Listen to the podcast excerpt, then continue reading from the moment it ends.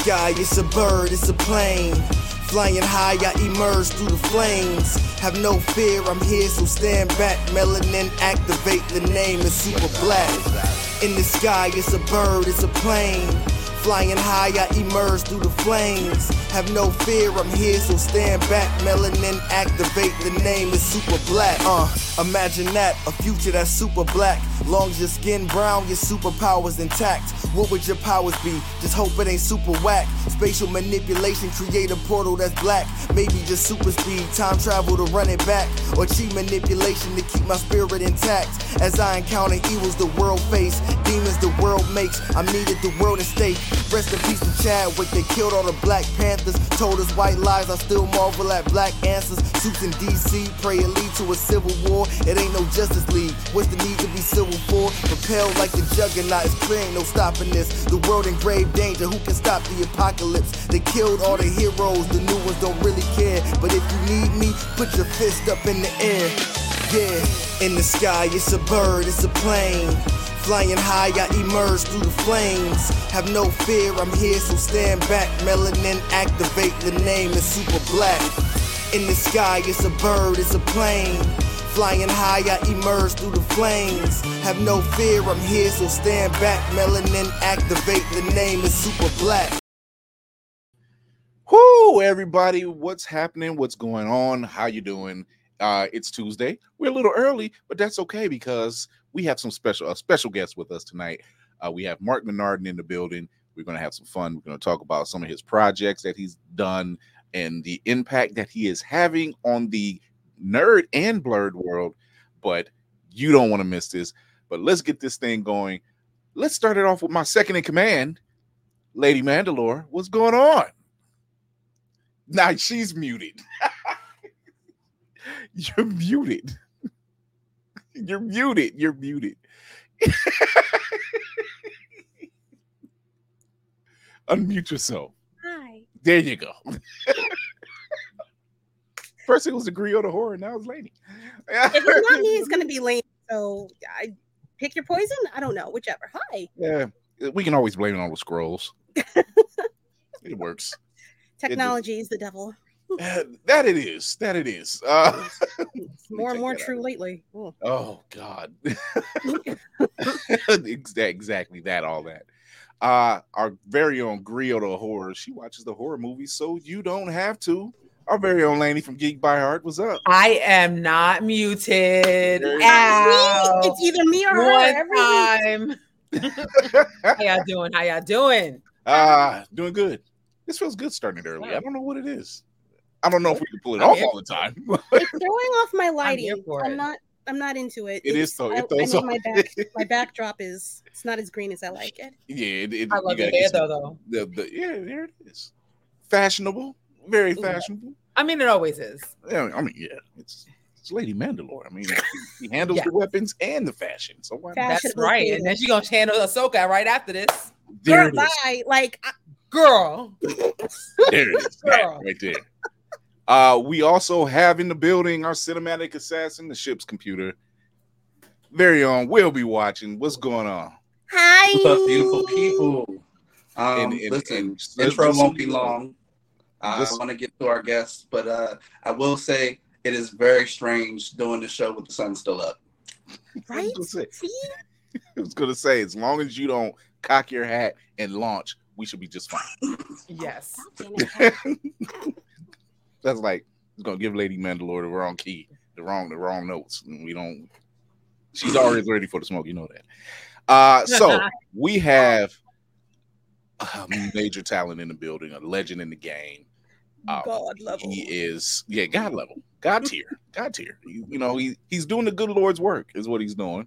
Uh, he's worked on many projects, including uh, for comics, uh, Darth Darth Vader, Black, White, and Red.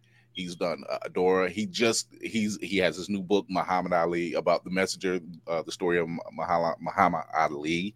He also is out there doing more of a good Lord's work by hitting them strike the strike zones out there, getting getting that whole thing Mhm. together with the SAG and and and after and WGA and getting those producers that like do right. But let's get to it. Let's let's, let's get to it. Marc Bernardin, what's going on? Hello, friends, and I uh, I apologize for gathering the blerds a bit too early. Oh no, you're, No. No apology needed. No lighting We issues. make time. there's- The sun is still up. We We make we can do it again if we need to. Yeah, that's a fact. yeah, exactly. You know, we we we we are here for the people. We're here for the guests. Uh, let me give you this right quick because you are a legend. Uh, the things that you've worked on, and even and I'm a big fan of Fatman Beyond, but I'm a bigger fan of Black Man Beyond. Don't tell Kevin I said that. I, it'll be just between us kids. okay. Um, but yeah, you, you're very a very humble guy, very humble in everything that you do, and we're we're going to talk about all your projects and stuff.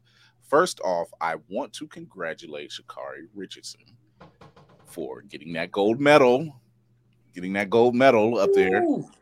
100 meter race at the World Championships hasn't been done in quite a while. They gave up on my girl too quick. Okay. They threw her out too quick. No, it wasn't, it wasn't about giving up. It was just the fact that they were sleeping on her. yeah, they were. They, they wanted to put her in a box. She said, "Okay, I got something for you." is it just me or as she was running in my head i i, I immediately immediately said gear five and just as soon as she as soon as i said it she Y'all gonna shot stop with this one piece. we're gonna every- get you on board episode. we're, we're Every slowly Every episode, I love y'all. every episode I feel like I need to start watching. I really. No, like, I do because like everybody talks about it. I at least want to see what it's about, even Oh if I'm not going to be hooked on it. It's it's more than a thousand episodes. That doesn't mean I'm going to be hooked on it. I mean, I do want to see what it's about. I'm go- all right. I can't say nothing. I'm doing it too. Hashtag resist. let's face it I've been trying. man raw in the building what's going on raw uh so yeah you know on top of that you know what let's get into a little bit of nerd news just a little just a little bit a little bit you ready i'm ready Yes, sir. Hey,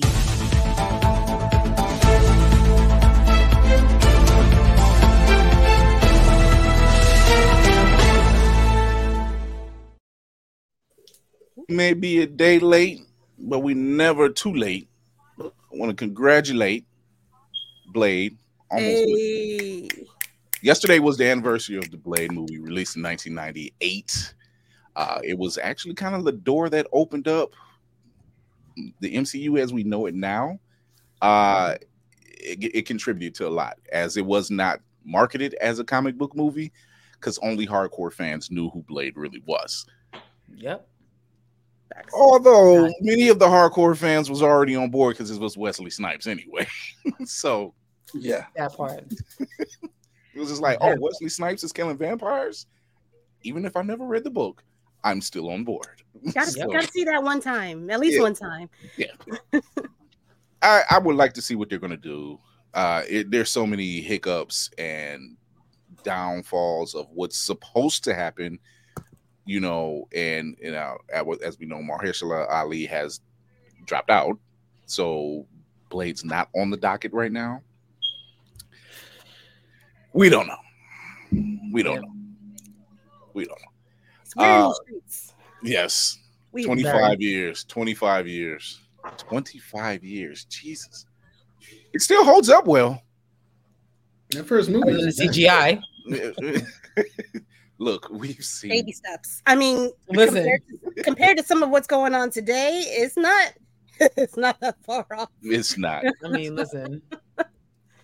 um speaking of blade in november i know they are doing a what if dark series it's a one shot basically and it's the tomb of dracula and it will be what if dracula was able to turn blade fully into a vampire uh one thing i can appreciate about the what if series is no holds barred you can do Mhm. anything you can tell any story you can spring it any kind of way i mean if aunt may can be a herald of galactus why not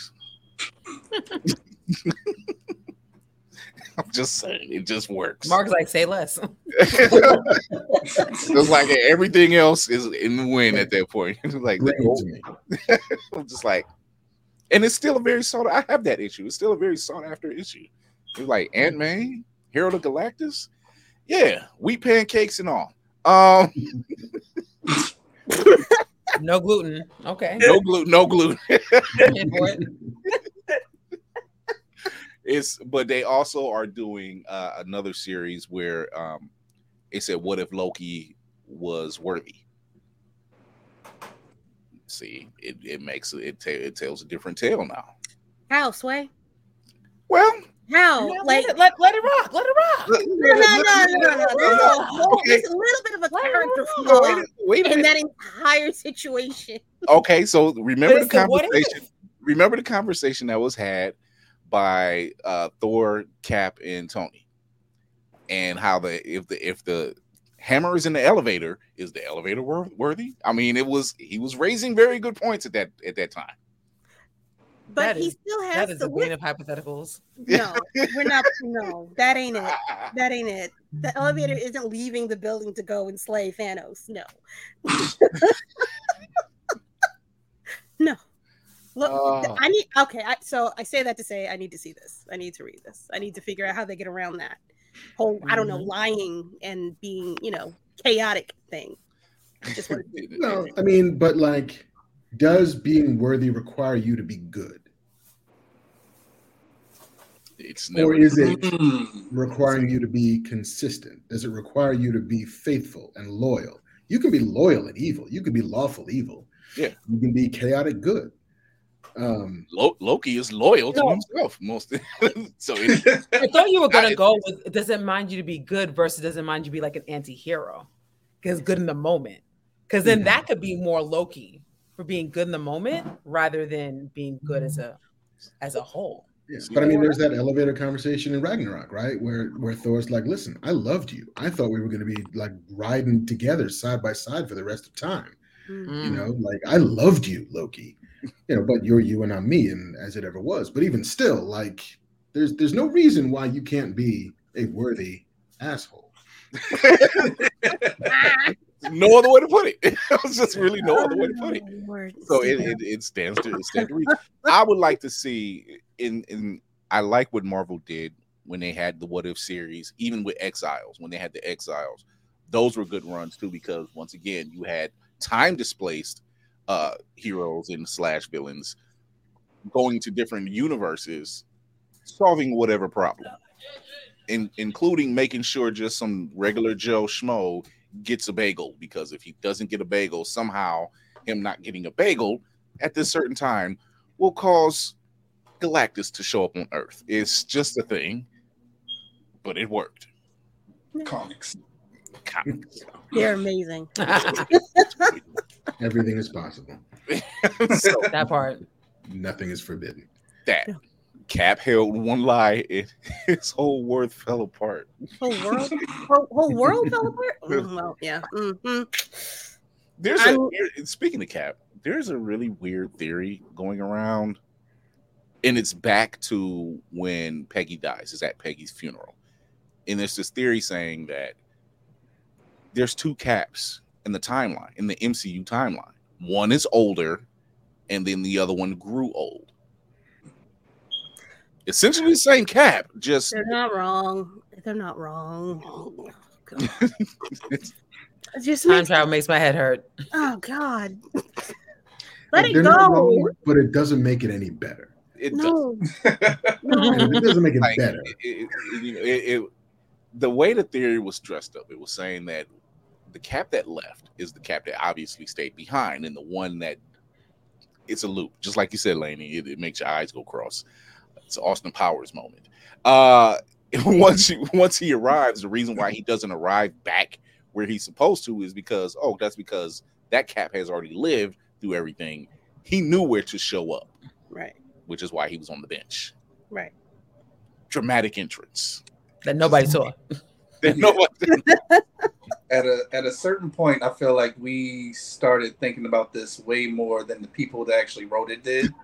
Like we, we the people just were so determined to make sense out of every last Detail. intimate detail that Yeah. we were Mhm.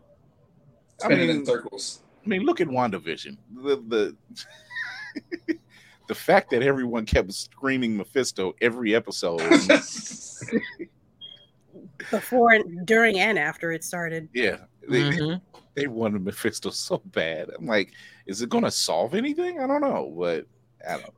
It would have made things more interesting. It would have shown like they were willing to go to a darker side, and I the D word, the, the the Mouse King would have shown a darker side. The Mouse King. That's what The we're Mouse calling. King, We're calling the Mouse King now.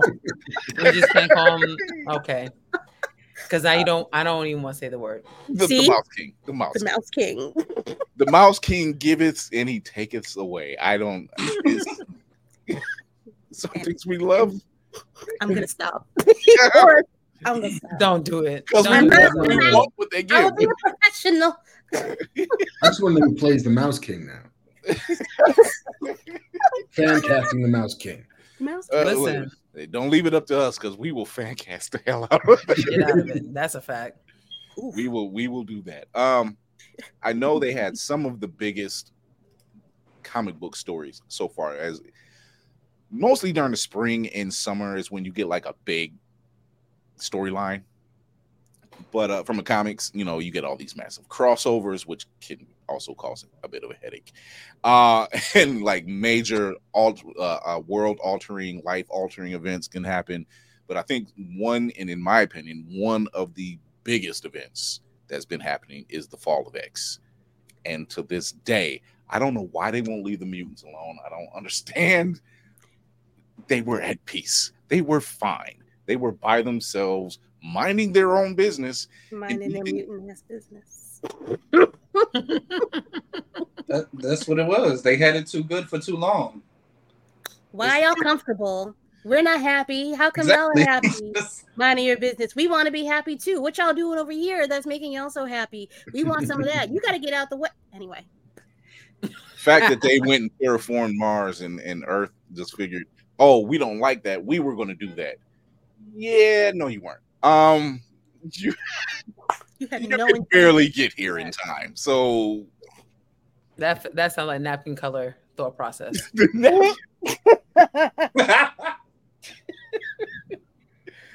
Thank you, Marc. No, I'm, I'm not. Marc wrong on knows. It's like it's I mean, like, listen, mutants have always been a proxy for marginalized communities, and so that that checks out. Listen, if Stan mm. Stan said it, if Stan said it, then it's fine. He said it in mm-hmm. 1968. he said it several times, and yet Yep. they still don't get it. I don't understand. It's uh, minding business, building this here Wall Street, and then what happens? Um, oh, Why You shouldn't have. You shouldn't have all of it. Oh shit! Bumped up there just a little bit. Meanwhile, Magneto was like, "I told y'all. I told y'all. I told y'all." It's just like, habitual line steppers. Listen, listen. oh my god. It's So lovely having you here, Marc. it, he, sees, he sees how we operate. That's good. That's good. That's good. He sees how we how we how we get down and how we operate. So I, I love it. I love it. You know, people always come here and say, "You guys are nuts," but you're fun, and we like it. Um, we're going to take a quick commercial break. We're going to come back with our guest, Marc Bernardin. We're going to talk about all these dope projects he's been working on, his latest projects, and an award he just won right after this. I, I was eating. What commercial? Commercial break. I'll give you a commercial. There's a goddamn celestial in the ocean and no one is talking about this. What even is that? Spider Man, a psychopath wielding powers he has no right to possess. Jameson, not now. Is this a Thanos thug showing up on CBT? Did Jesus come back and get stuck halfway through? How does nobody have answers on this? It has been sitting here ignored and untouched for months like a Christmas tree. We might as well hang ornaments on it. Read all 600 pages of the Sokovia Accords. Everybody got their nose up in Wakanda business. But nobody has answers on this. I don't even need like an official news report. Send a single TikTok star with a ship. How is nobody investigating this? What the fuck? This just in. Feeling groggy in the morning? Coffee just can't give you that pep in the step that you're looking for? Try Pop Starts for that great get up and go that adults need. Pop Starts has the vitamin and nutrients that only grown-ups can partake in, and with flavors such as tossed salad and scrambled eggs, and Jack Daniels and Bud Light flavors to start your day or end it. There's nothing better to wake up to unless you count that depressing cubicle job. Well, anyway, try Pop Starts today. Pop Starts is not part of the Kellogg's Corporation. Pop Starts could give you diarrhea. Pop Starts are not found in your local grocery store. You're absolutely of no good. Wait one second. That first commercial was new. Y'all might not know. I run the show off my phone, and when I do, it automatically mutes um, the sound that's playing, so that way it doesn't create a feedback loop. I'm I'm watching in pure like confusion. I have no clue what was said. All of a sudden, I got I got to catch that one later. I got to figure out what was going on there. Yeah, oh, you the Celestial one. Yes. Oh, with the new okay, with the new Yeah. shout out to Tafari for that Celestial uh commercial, and uh, of course myself for the Pop Starts commercial. Steak I just I need a loop Hey. of that white lady falling down the stairs, and, I, and I need like the the like give me the Snopes, the the deep internet dig on like what is that footage? Why does that? What commercial did that used to be? Why are there drunk old people trying to climb a flight of stairs badly? Facts. I need all of it. oh, it's good. It's gonna cause a rabbit hole. You know when you go down those YouTube rabbit holes, like you end up you end up on Wikipedia. You end up in some of the wildest places. It's fine. I'll buy a condo down there. I just got to know the answer. Oh, I like that. That is oh a my god, thing. that that is a very good one. Oh, oh my god, we have with us a very a legend. We have someone who has worked on Picard. He has worked on various comics. It's too numerous to name, but what you can do is check out his new book, The Messenger, The Legend of Mahala- Muhammad Ali. I think that's out now, correct? It is indeed. It came out last week. All right. You can check that out right now. You can also, and I think it's you don't have a distributor yet, but his short film Splinter just mm-hmm. won a Gen Con award. So congratulations on that. Thank you very much. That's an amazing. I I said it before the show. You are an extremely humble man, and I can appreciate that. Uh, a fantastic writer. How did you know that being in this this world of nerddom, this is where you wanted to be? Uh, well, I'll tell you, I am I am an old enough man. If you cannot tell by the the grayness of my beard, I, I've got like the Sam Jackson mid range villain beard happening. You okay. know, like like a shark is about to eat me in, in, Hey. 15 minutes. Um, there wasn't much of a choice, you know. Like you, you you are who you are. You grow up how you grow up, and and and to a certain degree, you know, you can fight it uh, all you want, as I think lots of us did. If you were born in the 70s, grew up in the 80s, nobody wanted any piece of this in any way possible. So, you know, sometimes you, you try to hide your light, but, you know, it, uh, it never takes for that long. And so I luckily got to, to being a grown up got to my first couple of jobs when nerddom was on the rise, when Blade had just come out you know when x-men is on the horizon when when the matrix is on the bubble you know when spider-man is about to happen. And so i was working at at entertainment weekly at the time and it's like hey we need a nerd. And uh and it's like the nerd signal went off right? Like the the, the skies lit up and the clouds parted and the and uh, and i raised my hand. I was like hey i i'm i may or may not be that person you know and and so it, it it served me in good stead to be the guy who read comics as a kid who had a functional operational understanding of dungeons and dragons who had been a, a video gamer since there were video games invented um, and could bring kind of all of that to bear. And they already knew me you know so they couldn't like not invite me in because they'd already I'm the, I was the vampire they already knew. And had, like, the grandfather invite into the house Remember that. I gotta remember that. you know, it's like, oh shit, you're this guy also? Yeah, but you already invited me in. Like, The devil. sorry, Wait, yeah. out. Sorry. Garlic doesn't help now. So you've worked on several projects, Alphas, Car- Carnival Row. You worked for the big three: Image, Marvel, and DC. Mhm. Um, so w- well-rounded is probably the best word to, or best phrase to use. Or schizophrenic. Well rounded. No judgments around here. No, no. I mean, you just seen the Pop Starts commercial, and like, wait till you see the steak and, steak and cocaine one we, we're we're putting together. So, uh, so it's there is listening to you on Fatman Beyond and with Kevin Smith and watching you work. One, you two bounce great off each other. Two, it's when he takes a break from something because he has another project or had or something going on that you're still in there, and then you're like, well, Kevin's not here, so it's it's mm-hmm. Black Man Beyond, and I'm just like tickled because I'm just like, oh, we black black day. Like I already know, I already know what kind of party we're in for, and I'm never disappointed. It, it makes for a, a great ride when I'm driving and everything. So, number one, you're doing that show from a great place, Mhm. the Cantina, the Scum of Villainy, out in where is that at exactly in California? It is in Hollywood, California, on Hollywood Boulevard. So It is as Hollywood as you can get. so so listen to me when I tell you this crew. It's the cantina. It's it's built like the cantina from Star Wars. Oh no, I've seen.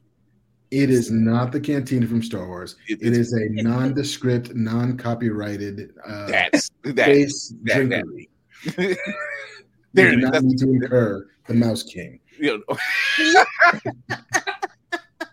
we'll go with that. I I like see it. You that. can't tell me otherwise. yeah. See? um, being there, your first time stepping in there and realizing, oh, we're doing the show from here. How did that make you feel? How did it? How did that like made you part of this universe almost? I mean, it was we we had been doing the podcast um, first in Kevin's house, then you know a couple of different. I would call them studios, except that's a very generous word for for where we were shooting them. Um, they were facilities that were not Kevin's house, but they were also like the corner of a room with a green screen and a TV setup. Um, and then back in Kevin's house, but it had never been in front of an audience, you know, other, other than like we would occasionally take the show on the road and we would do like Detroit, Indianapolis, and and Arizona and, and San Diego a couple times. But to have it was like a Vegas residency at a nerd bar, right? Like we would just roll in every Tuesday night and talk about this shit, right? And just the idea of a there being an audience for two old men talking about stuff that they love um, always surprised me. Um, the fact that people would buy tickets to watch us stand there and talk about stuff that we love for sometimes like three hours, like that's a long ass night. If you like, oh, I don't know, we'll just go to dinner and then we'll go see this thing, and it starts at eight, and we'll be done by whenever, and midnight can roll around, and we're still talking about like the fucking Joker. Take Um, me Thank you. Take you now Let's go. immediately. Like I Come to mean, New it's, it's like it's, it's as if you're enticing us. It's not turning us away. Yeah, do not That's threaten me with a good time. Right. It's always Listen. hilarious to me though to see like the guys who convince their girlfriends that like, no, this will be fun. It'll be cool. Oh. It's a Oh. bar. And then it's like eleven thirty, and we're still standing there talking, and they're like, "I've done drinking. I've eaten all I can eat. And I'm tired of listening to these chuckleheads, and I got to go to work in the morning. This is a Tuesday night. Watching breakups happen is uh is, is like, I'm sorry. Wow. Look, I I've been married to my wife going on 20 years this this month, and Hey. it was a moment where I went to go pick up my pull list, and she I said I'll be I'm going in, I'm coming right back out. One hour later, Yeah. uh, she, she- I come out and she's in the car, and the windows were up because she you know she didn't want the air on her face, but she's sweating, and I'm like slowly getting to the car. And Don't she's make still eye contact. at didn't work all. didn't work didn't work she was like why is it so hot i'm like i don't know it just because you're sitting in the sun you're just sitting in the sun she was like what time is it oh that clock ain't on the car on the floor on the car ain't right Yeah. Significant others of, of nerds do it's like combat pay. Like, if you're not prepared for this, if this was not a life you bargained for, if you didn't do the training or the reading, it's it's it's rough to just hop in the saddle. I feel like that's only if you are not married to a nerd. Exactly. Like if you're if you are not married, if you're just a normal person who marries a nerd, there's a whole level of matriculation you have to do to realize that oh man, this is going to be my life now. There- All there's right. your vetting process that you need to Yeah. go through. That part. conversion part. conversion is a totally different thing i'm, I'm just like Yo. i was i was adopting steve urkel tactics at that point i'm just like mm, was just like we're Dating was not fun. we, some of the some of our lives are gonna be separate, and that's fine. like you go do your thing, I'm gonna go do my thing. These things shall never meet because Yeah. if they do, nobody's gonna be happy. It's they literally was like, Chris, you coming to Dragon Con? No, that's around my anniversary. You you can you can kind of tell the wife, I'm like, uh, oh no, unless y'all want to see me alive the following year, that's not gonna work. Yeah, it's like, hey, you gonna be in Dragon Con? No, I'd like to stay married. I'll watch from afar. Dragon Con does Surprise for you, like a place to babe. stay Tickets to Dragon Con. I did this for you, for us. You know, like- so, your book, The Messenger, The Legend of Muhammad Ali. Let's talk about that. This looks interesting. I've seen the interiors of this thing, and let's talk about it. Like, when did you want to start writing about this story? Who number Um, one? You know, Muhammad Ali has a fantastic life to begin with. Yeah, man, I uh I didn't. uh, like I, I literally the, the editor who who I worked with at First Second, woman named Calista Brill, like called me. She was like, "Hey, so I have this thing, and I'm looking for A, it was it was very Liam Neeson, right? It's very like I'm looking for someone with a very specific set of skills. Like I want somebody who's a journalist and knows how to do research. I want somebody who knows how to write comic books, and I want somebody who knows and likes sports. And it would not hurt if this was a person of color. And I'm pretty sure you might be the only person who checks all of those boxes. that is dope. Yeah, please tell me Please. if you have an interest in uh in Muhammad Ali.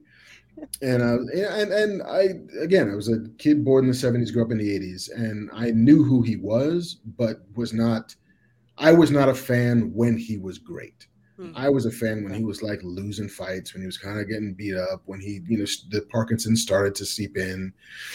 But like I knew some stuff, you know, like I I I, I heard about the the Supreme Court case. I knew about the lighting the torch in Atlanta. Like th- there was there was a knowledge, but not an in-depth expertise in Muhammad Ali. But like, all right, like let's dig into it. And the more I started to dig, the more it was abundantly clear that yes, there's a hundred percent a story that needs to be told. And B, I'm deathly afraid of it because it's too fucking big. Yeah. Like that life is massive. That life, I mean, even if all you wanted to do was cover him as a boxer, that life is massive. And then there's another 40 years where he's not in the ring, still fighting for stuff. Like it took me a year of just looking at it and being afraid of it before I figured out kind of a way into it that would let me retain some sanity and some humility and some some hope of being able to portray that life with something resembling skill and empathy. Hmm. Mm-hmm. That's what's up. I mean, just I'm I- like yourself. I was born in late seventies, and I've just just being a fan of what he did. Like prior, even before that, didn't even know. Just seeing seeing things he did, and I'm like, yo, this dude was a beast in and out the ring. You know, and he told it like it was, and I'm like, he's probably the biggest shit talker, but can back it up I've ever seen. Yeah, you know, and like he was famous at a time when fame was real, and he was able to. I remember I interviewed um, Lin Manuel Miranda um, before Moana came out for the LA Times, and I remember asking him, I was like, "How? Why are you good at being famous? Mhm. Like, you shouldn't. You kind of don't have to be. You could be an asshole if you wanted to be, but you're not. And like, how? Who? What was the playbook you were following for figuring out how to be?" a person on the internet, how to be a person who does press, how to be a person who knows how to handle and navigate this level of awareness. There was no playbook for Muhammad Ali to be that famous. Like the Beatles wanted a picture with him, Yeah. not the other way around. Mhm. But that's what fame is. It's he could not walk across the street in, in Harlem without stopping traffic. Like it's a level of fame that we don't really understand anymore. Um, and he like barely had a high school degree. Like they they graduated him because they realized that he eventually is going to become a world champion, and they didn't want to be the high school that didn't give him a degree. it was very much the sort of athlete track of like just just just get him out. right. We don't want to be the bad guys behind this. We don't. Send them. Whatever he does after this is all on him. Please, but it's please, all on him. Like all like we don't want to be the ones who held him back because we know that he's going to make something out of himself. Yeah. And so, but so for him to understand the ways to work the media, to work an audience, to to devote himself to the skill and the craft and the and the and the sweet science of boxing, but mm-hmm. also know how to give interviews and know how to dazzle people and know how to to to disarm people with wit and with joy and with braggadocio. And yeah, I mean, it's only bragging if you can't back it up. And he could, uh, if anybody could back it up, it was him. But figuring out how to write about that, how to find a way to encapsulate all that, um, took a while. It took, it took, uh, it took, like I said, about a year before I figured out. And it was seeing the movie Steve Jobs, the, Oh, the Aaron Sorkin script, the Danny Boyle directed Steve Jobs with uh, Michael Fassbender, which if you're if you haven't seen it, it's three product launches, um, and each product launch is used to kind of illuminate an element of Steve Jobs' life and his progress and his relationships and his incapacities and his genius and all of that stuff. So I'm like, well, let's let's pick ten rounds, and each round will be a moment in his life and use those moments to explain who he was and what he meant to other people, what he meant to the world, what he meant to himself, the fights that he had to fight, both in the ring with Sonny Liston and George Foreman, and as well as the Supreme Court, who wanted to, you know, send him to jail for not stepping forward in the draft, with Parkinson's, with negotiating for the release of hostages from Saddam Hussein in the early 90s. Like Hmm. stuff that I had no idea that he did you know, as well as stuff that was like, oh yeah, no, I remember the Rumble in the Jungle. Sure, everybody remembers the Rumble. yeah, right. the rope dope. Like we got all that, but like, what are the fights we didn't know that he had to fight?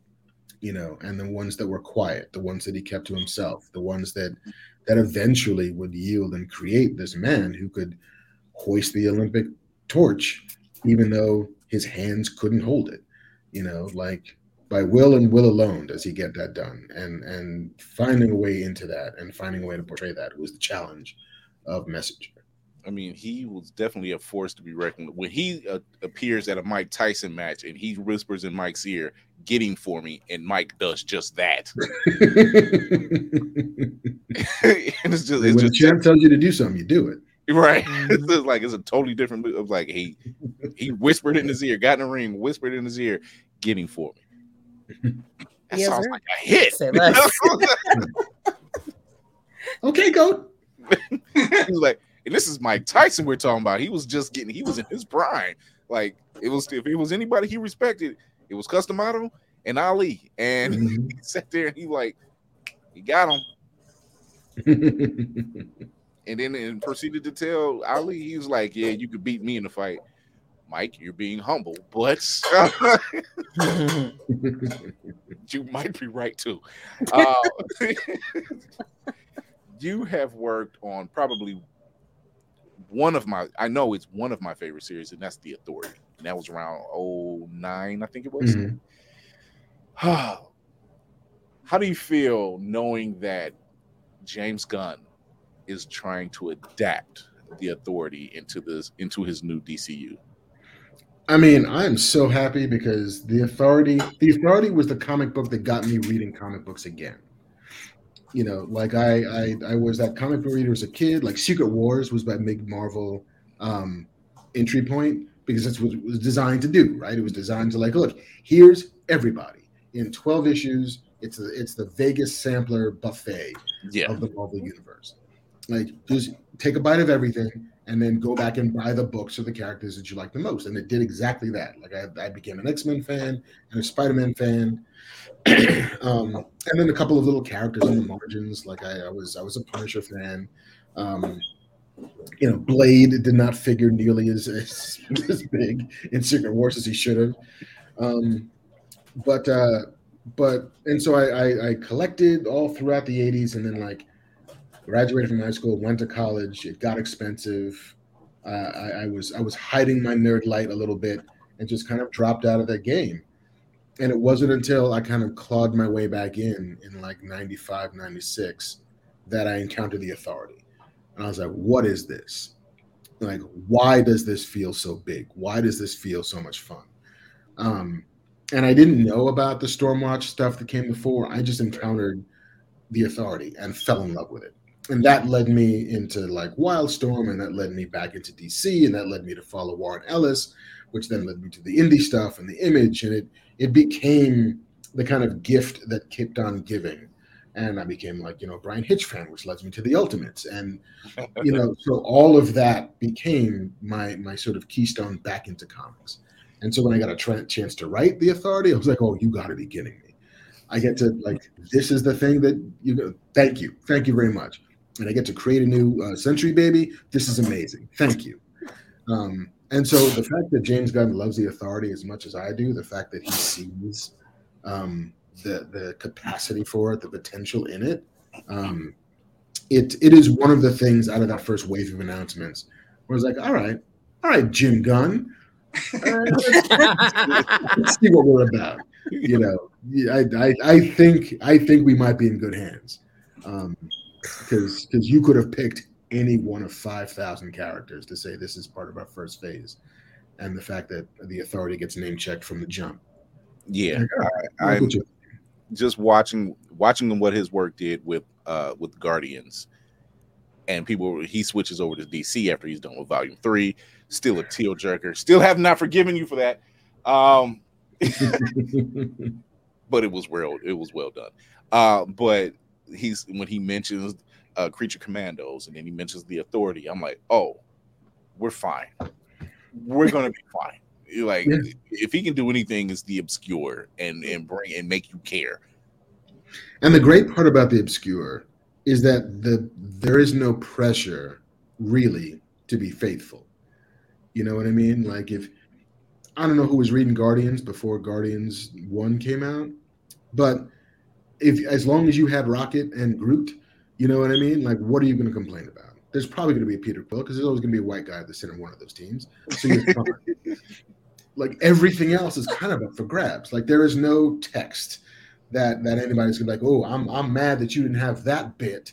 I'm mad that that Crime Alley was in the suburbs and not in the city. Like I'm mad that you changed the architecture of Star City or whatever. Like none of that exists in, right. in, in Guardians. It was a blank slate for better or worse. And so as much as I know some shit about the authority, nobody else does but us. you know, so nobody's going to be like, oh, listen, Krypton. Let me tell you about Krypton. Let me tell you what I know about Krypton. The 19 ways that kryptonite can manifest thanks to the explosion of that star. But like, we all know too much, right? Except for the stuff on the margins, which then gives you the chances to like innovate and and customize and and optimize for a new audience. I think that's why the Suicide Squad was, in my opinion, a hit because I was putting bets on who would die. Uh, Captain Boomerang was not on that list. I will say I did not see Boomer biting it. I'm like, of all the people, and Nathan Fillion. I didn't. I was like, it's Nathan no. Fillion. I'm like, who's going to kill Nathan Fillion? Big Jim Gunn. like, yeah, it's like everyone's favorite captain. It was just like I've decided that that James Gunn's new name is Jim Gunn, and he's like a, a blaxploitation. He was the white dude in the blaxploitation movies. I mean, Mac Truck Turner. Oh, you can't unsee that now, right? Like, what James? You're not a James, man. You're Jim Gunn. Just lean into it. Shaft's shots. What is Shaft's sidekick? Uh, when Shaft went to Africa, like he's the guy who met him at the docks. he's also the guy who would shoot first too. So right, oh yeah, hundred percent.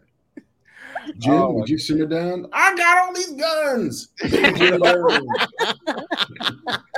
we was just Yo, we were just here to have a beer. There's nobody to fight. like, oh man. So you just received a Gen Con award. Congratulations again on your Thank short you. film Splinter. Thank you. I what is Splinter about? I am so I've been hearing about it. I heard about it on Fatman Beyond, and then I just seen the, the post you put up yesterday, and I'm like, oh, he's won an award. Oh, this is this thing got to be good. You know, it, it, got a great reception out at SDCC, uh, and now you got this award.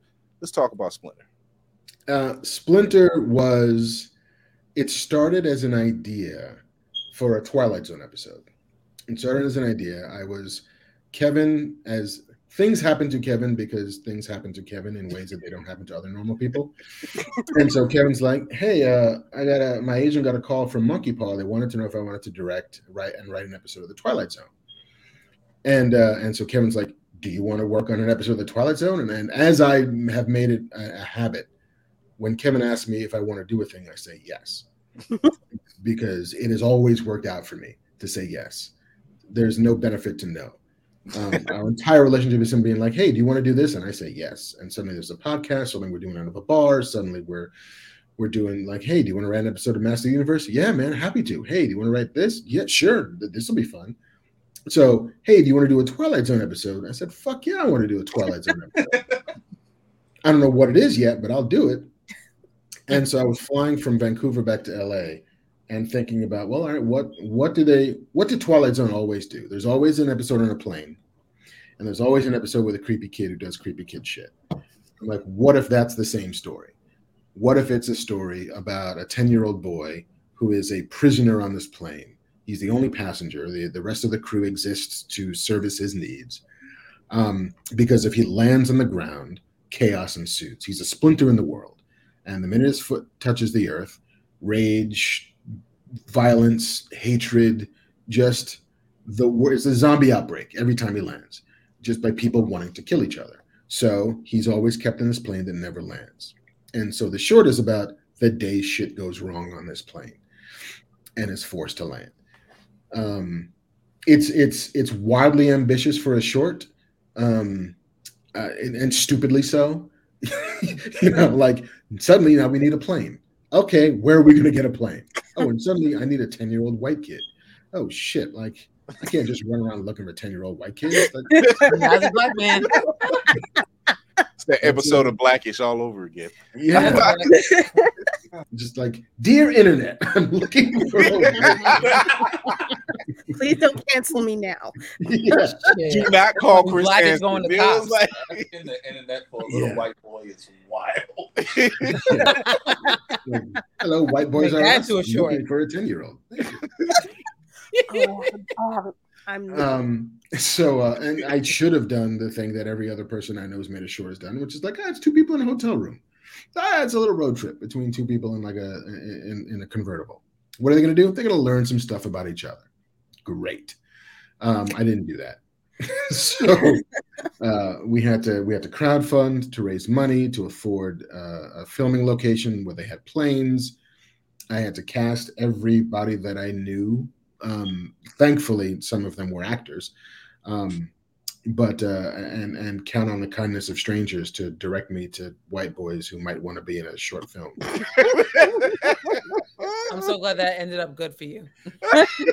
You know, there's a dozen ways it could have ended up bad. That's a fact. if, that's, if that was not a clip, just right there. Oh you my know, God. I could have ended up Mirandized somewhere, just you know, in holding cell, with not not not being Mirandized. Just what did you do? Where's that Yeah, boy? yeah, This is Taf- just one of the moments. Tafari, this is this is minute 44 to 49. You want But luckily, I found a wonderful ten year old white boy.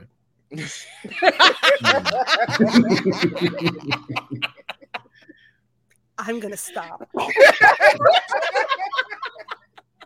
who was terrific, um, incredibly talented, like just naturally gifted, and and was ready to. Everybody came to play. Um, let's see, Yetide Badaki is the lead. Uh, Tricia Helfer is in it. Yvette Nicole Brown is in it. Tiffany Smith is in it. Shut up. That's too wait, that's too many. That's too many. Listen, First, Too many. first Stop it. he mentions one goddess, then goes off to say Nic- Yvette Nicole Right? Brown, and I'm like, she's from East Cleveland. I'm here, and I'm just like, right? Yeah, no, is that that was a she's a trooper, man. She just was like, "Hey, uh, I'm happy to be in it. What do you need?" It's like, "I really, I just need you for like a day." If that, it's like, tell me That's what day. and I'll be there. I was like, okay, well, I'll have, I'll have, we'll send over a contract. She's like, I don't want any money. Put whatever money you're going to pay me back into the movie. It's like, I'll just be there to be there. And I was like, well, damn, if that, like, all right. Say, That's a real- dinner. I had to buy the little white boy dinner. At least let me buy you dinner. Let me buy you a drink, Yvette. And nobody Oh. wants to get Yvette drunk. It's the most adorable thing, though. She falls asleep. One drink, she tells everybody that she loves them, and then she falls asleep. Oh, She's an affectionate drunk. It's it's the best, you know. It's always like every time we're at brunch and Yvette, you know, she'll like, I love everybody. Who's got a shoulder? Like, all right, Yvette. And then she'll nod off for about half an hour and then go home. oh my god. She's not gonna like you talking about this. You This is why know, we gotta get her on. I know her truth. We got yeah, we got to see her. We got to hear her side of the story. yeah, her side of the story. oh my She's a god. phenomenal storyteller. I Um, so yeah, that's the short, and we've been touring it at festivals since uh, since uh, February, I think, of this year. Um, we're coming to the end of our of our festival run. I think we've got three or four more that we're submitted to in the fall, and then uh, the sort of early winter of next year, and then we'll see what happens. Um, if and when, well, it better be a when and not an if. Um, the the strike with the Writers Guild and SAG against the uh, the Alliance of Motion Picture and Television wine is melatonin. Everybody wine is melatonin. Um, the strike against the uh, Alliance of Motion Picture and Television Producers ends, then hopefully I can pitch this as a proof of concept for a feature or a miniseries or something like that. Which I won't even say was always the plan, but is now the plan. No, It's dude, no, I that's said. gotta be. That's gotta be. That's it. Just reading the description for the movie by itself, I was like, I need this like immediately. Uh, the, the story horror, absolutely. I I will take it any way I can get it as long as it's good. I I need to see this a lot. Um, Yeah. very intriguing. Thank you. And I, I think we're, we're I've, I've been advised not to do this, but I also don't listen to much advice. Um, put it up on the internet for free um, when we're done with our festival run. Just like Mhm. Don't you do that? that's the same advice I got. Where, where over over I, I said, Over- yeah. Further up there, right at the top this there. o- over there. Yeah. yeah. Um, Oh, go ahead, Kara. uh, d- d- one, please don't release that for free. At least charge a dollar. Um, at least if you're gonna do something that's worldwide potential, just charge a dollar. Um, I, I am, I. That's it. Yeah, no, that that is not a free thing. That that just based on the premise alone, and me real just me knowing all of the work that you have done me being surprised when i look at the writers for it and seeing that it's you consistently you can't do that. You cannot do that sir. Absolutely Fair not. I, I apologize. I, I know. I, hate, I hate i'm sorry to mess up y'all's sunday plans or whatever money y'all was going to use but this should go mm-hmm. towards that. We will take it under advisement. Thank you. that was the nicest no I ever heard. Oh no, no, we'll take a look at that. No, no, no. You Good have been in both houses of sci-fi, Star Trek and Star Wars. Um, and, and for the people that's listening and watching out there, there's really no real competition between the two houses. I don't know who made up that thing. It's just you like one, you like the other, or you like both. It's just what it is. When you get older, you realize that you're not really a Jedi. You might be a gray Jedi at best. Uh, you know, like you realize wearing red shirts on the on any kind of ship in, in Star Trek may not fare well for you. Uh, unless you work in the engine room, then you may you may be safe. But here, our very own one of our sponsors, uh, Trey, he says, uh, any chances he's playing on the screen and then near near me, he says near him. He's in Texas. He's in Texas, so Um, well, one of the festivals that we're still uh, waiting to hear back from is the Austin Film Festival. So it is entirely possible um, that you could see it on a screen near you. Look at Oh, God. wait, did the, Look at God. all right. Uh, so says, will you be screening at NYCC? hi George Uh, I'm waiting. I'm waiting to hear back from them as well. Like I, I, I put in for a panel. Uh, we'll see what happens. Uh, and I have no juice at NYCC, so What? Yeah, That's not yeah, crazy. it is- it is amazing how quickly people forget. I Um, think we need to get on that. What do you think, Lady Mandalore? I'm listen. I'm like across town. I'm. I'll have a conversation real quick. Uh, let me go find somebody real quick for you. Yeah, Let's find somebody, I'm gonna bring this here pipe wrench, and we're gonna have a conversation. Hey, I have no. Where's my bottle? The New York way. That's what that sounds like. Absolutely not. Oh, oh my God! So working in, we'll start with Star Trek. We'll just start with Star Trek first. Hmm. You were the supervising producer, correct, on Picard. Now, in season two of Picard, yes. How was it being in the room with legends like that? Someone uh, of a of a crew that definitely had an impact during the '90s in the early 2000s. I mean, Next Generation was my Star Trek. Um, like I watched the classic series because it was on when I was a kid. My dad was a fan. Um, you know, everybody's got a certain amount of love for for Kirk and Spock and Bones and, and that crew. But by the time I got around, it was more about the movies than it was the TV shows. And there's only but so many movies, and half of them are not good. Um, Mhm. and so I was a next gen kid, you know, and so getting getting to write interior enterprise bridge, Jean Luc Picard walks like it's it's bananas, just to to be in that position and to get to write those words and to get to to to imagine that at some point somebody's going to do that, right? Somebody's going to build that. Somebody's going to put that man in that uniform and make him do that.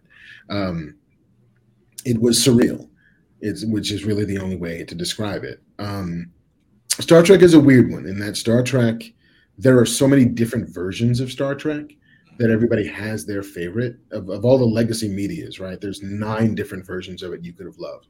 Classic movies, animated, next gen, DS9, Voyager, Enterprise, Disco, like all of it is kind of there for you. And so finding a way to get everybody on the same page on what kind of Star Trek you're going to make um, can be challenging. Um, you know, I, I feel like we we got there on season two, which then led to the glory and the wonder that was season three. Season three of, of Star Trek Picard is one of my favorite seasons of TV ever, um, because it gives an audience exactly what they showed up for. Um, and and if you're making season three of a show like Star Trek Picard, your job is fan service. Hmm. Your job is to give people what they wanted in ways they didn't expect they were going to get it. Right? Like it's not just a layup of here's what I want. It's no, we know what you want because we all want it. But now, how can we make you wait for it? How can we subvert it? And how can we deliver it in a way that you didn't see it coming? You know, and and God bless him, like Terry Matalas and that crew on season three did exactly that. You know, and I I texted him, I was like, motherfucker, you made me cry. Like, I should have seen it coming, and I didn't. And you motherfuckers made me cry. I love you so much. and so like it's it's a different relationship I have with that than I have with Star Wars. Like Star Wars was like mother's milk for me. Like like A New Hope was the first movie I ever saw. And so you know, getting to getting to dip even the littlest toe in the in the in a galaxy far far away is is it's not even surreal anymore. It becomes like I'm I'm I'm dipping back into my own operating code, discovering like, oh man, we can just we can tweak the fuel efficiency in this. We can, we can make it better, faster, stronger just by letting them write Darth Vader. we can, we can erase years of trauma. it's it's funny because you know I myself was exposed to Star Wars as a child first, and then my grandmother says, "Oh, Star Wars is on TV on TV," and I'm like, "It is." You know, and and my at the time I was what five, and four or five, and I'm just like, "Hmm, "That's kind of weird." And even then, my young, fresh mind knew that the, the schematics of a movie being in a theater and on tel- television didn't make sense until I was exposed. It was Star Trek, Mhm. Ah, and You then I, lied to me. because I'm looking for Luke, I'm looking for Leia, Chewie, Han, any of them, and I'm like, I went a whole hour seeing none of them, none of them. I'm like, this isn't Star Wars. And she was like, Well, I You didn't seen Star. in it. I'm a Mhm. kid. I'm just like, this isn't Star Wars, Grandma. It was Yeah. like Set up and like. It's what she we have. Star. It's she said, yeah, we got Star Wars at home. Is what.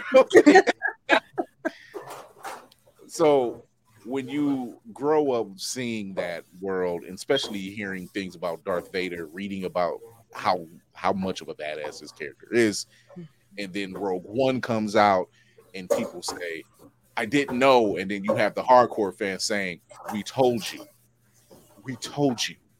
he was he was he was that guy. And Mhm. here you wrote red, white, and uh, uh, was it red, white, and black, Black. Yeah. Black, white, and red. yeah, black, white, and red, and that was just this year. Yeah, You know, yeah. That was that came out uh, three months ago, I think. Two Yeah. months ago, maybe. That was fun. The, the, the, the craziest part though about working with Lucasfilm is they have very specific ideas about everything related to Star Wars, but where they decide to to draw the lines, I'm like, hey, uh, can Darth Vader do this? They're like, no, he can't do that. I'm like, really? There's a thing that Vader can't do. They're like, yeah, yeah, he can do that. Kylo Ren can do that, but Vader can't do that. But Vader could do this, which looks cool. And I'm like, oh yeah, that looks dope. Let's do that. Like it was his control over the Force Mhm. because he was much like Luke, an imperfect student, you know, who had dodgy teachers. so, and You don't say. broken ass man. I thought it was just me. Uh, Yeah. And so like his his control, his power over the force is not precise. Like it's massive, it's strong, but it's not like he's not breaking eggs with the force. He's Mhm. breaking ships in half. And Mm. so the ways in which it manifests with him, I was like, oh, all right, I can't, I can do this, but I can't do that. Okay, thank you very much. Like just what what they would tell us. I'm working on another thing in the uh, in the in the Star Wars camp that I can't talk very much about. Um, but it's a similar conversation of like, no, he can do X, he can do Y. Uh, she can't do this, she can do this. Um, this is not how a lightsaber works. This, you, it's the things that they tell you you can play with, and then you just got to find ways to make your own story work within that set of, of, of restrictions. I'm waiting for it. Kara is perfect. I'm waiting for it. go for it, Lady Yeah. Mandalore. Go for it. It's there. Wait, are you She's- done? Wait, are you done writing it? Just let me know that. Are you done? I am not done writing it yet. Okay, all right, I'm good. That's that's it. That's all I want to know. That's it. Still I'm going. good. Okay. Please let us know. She would Please beat me to buying it before I bought it. She's like, Yeah. and oh, and When I can talk about it, I will stand on the top of every mountain, on the hood of every car, shouting. And we to will listen. I We will listen. I will be on that Zoom call. I appreciate And I'ma get it. on digital. Send me the invitations. you I, I've, I've mentioned that you've worked on various carnival row my wife my wife loves carnival row she's always Like that fairy sex. Yeah. They're- the Fae are a thing, man. The Fae are a thing. No kink shame. Like what you like. hey, I, I don't judge. Like- uh, you know, uh, uh, Castle Rock, Treadstone. You worked on numerous shows. You've been. This is what I mean by well-rounded. My guy worked at Hollywood Reporter, and then he worked at Playboy. Yeah, That's a hell of a balance. There are articles from I what I've been own- I mean, I know that. I spent a year and a half trying to remind people that we wrote good articles. That was like half of my job was like going into publicists and convincing them. It's like I swear to God, I just want to interview your client. I there's there's no. We took all the nipples out. Like it's, it's just it's just a magazine now. It's just a website. Nobody's paying extra for it. and like it kind of worked for a little bit, you know, and half of it was like, hey, Selma's coming out. Can I please interview? Can I please interview Ava DuVernay? And they were like, well, I don't know, Playboy. And so like I hit Ava on Twitter because I used to work with Ava at Entertainment Weekly when she was a publicist. And so like say, hey Ava, I'm doing this thing. She's like, all right, I'll tell him it's fine. I'll tell him it's cool. Thank God for the connection. Facts. That that's dope. If you if you work in the business long enough, everything comes around. It's like, hey, my name's Chris Fury. I work for Playboy. Oh, you're one of the dirty. No, like, no, no, no, no, no, no. It's not. It's, it's not like that at all. I, Uh, I, used, yeah. I used to be a janitor. it's a bit. Yeah. I remember taking my son into the offices. He's like, Daddy, why are there so many naked ladies on the wall? How old was he? He He pays the bill, son. He pays the bill. 13, maybe 12, 13. Oh, he was at, he was at the prime. He was at the prime point. Bro, I'm sure he was the most popular kid ever when he was like, yo, this is what my dad does. Love. This is what I saw at my dad's um, building. Yeah, like he was just very excited that there was a pool table that he could play pool with. Never the mind that, That like he's playing kid. pool with playmates. Dad, I heard it's take your kid to, to school week. How about on top of that? I heard it's take your Yo. kids' friends to school day. That part. Like, why is half your class at my front door? We I know. And then I get the call from all these parents being like, Oh, "Excuse yeah. me." What? it's, it's mostly the moms. Meanwhile, the dads son see you like, so uh, mm, show me around the job. When you gonna tell me? We're helping Marc chaperone. There's a waiting list to come over. like, honey, I'm taking a I'm taking a couple days off from the job. Yeah, Marc's got all these kids. We're just gonna, you know, kind of help shuttle them in there and kind of shuttle them out. Don't ask Yeah. why we came home after after six. Uh, In the morning. in the morning. oh my god. So, well, this is what I mean by being well-rounded. Like you have been in just about every aspect or corner of the the nerd space, you know, and you're very, like I said, you're very humble about it, you know. And I listen to you talk, whether it's here or Fatman Beyond, and when you describe things, you don't just describe them; you go through the character breakdown as to why you know, you're a writer's writer is is the best way to put it. You know, you can break down a character, the reason why they're doing it, the why why they're doing this, who they're doing this with, and why they're doing that. You know, you do a complete breakdown, and it makes so much sense. And I'm, you know, not everybody can understand how to break a character's uh, purpose down, whether it's in a, a show, a movie, or a book. Well, I mean, I, I, I guess I, I come from it. I come to it from a almost entirely self-taught um, background. Like I, I don't have a film degree. I, I never really took a writing class.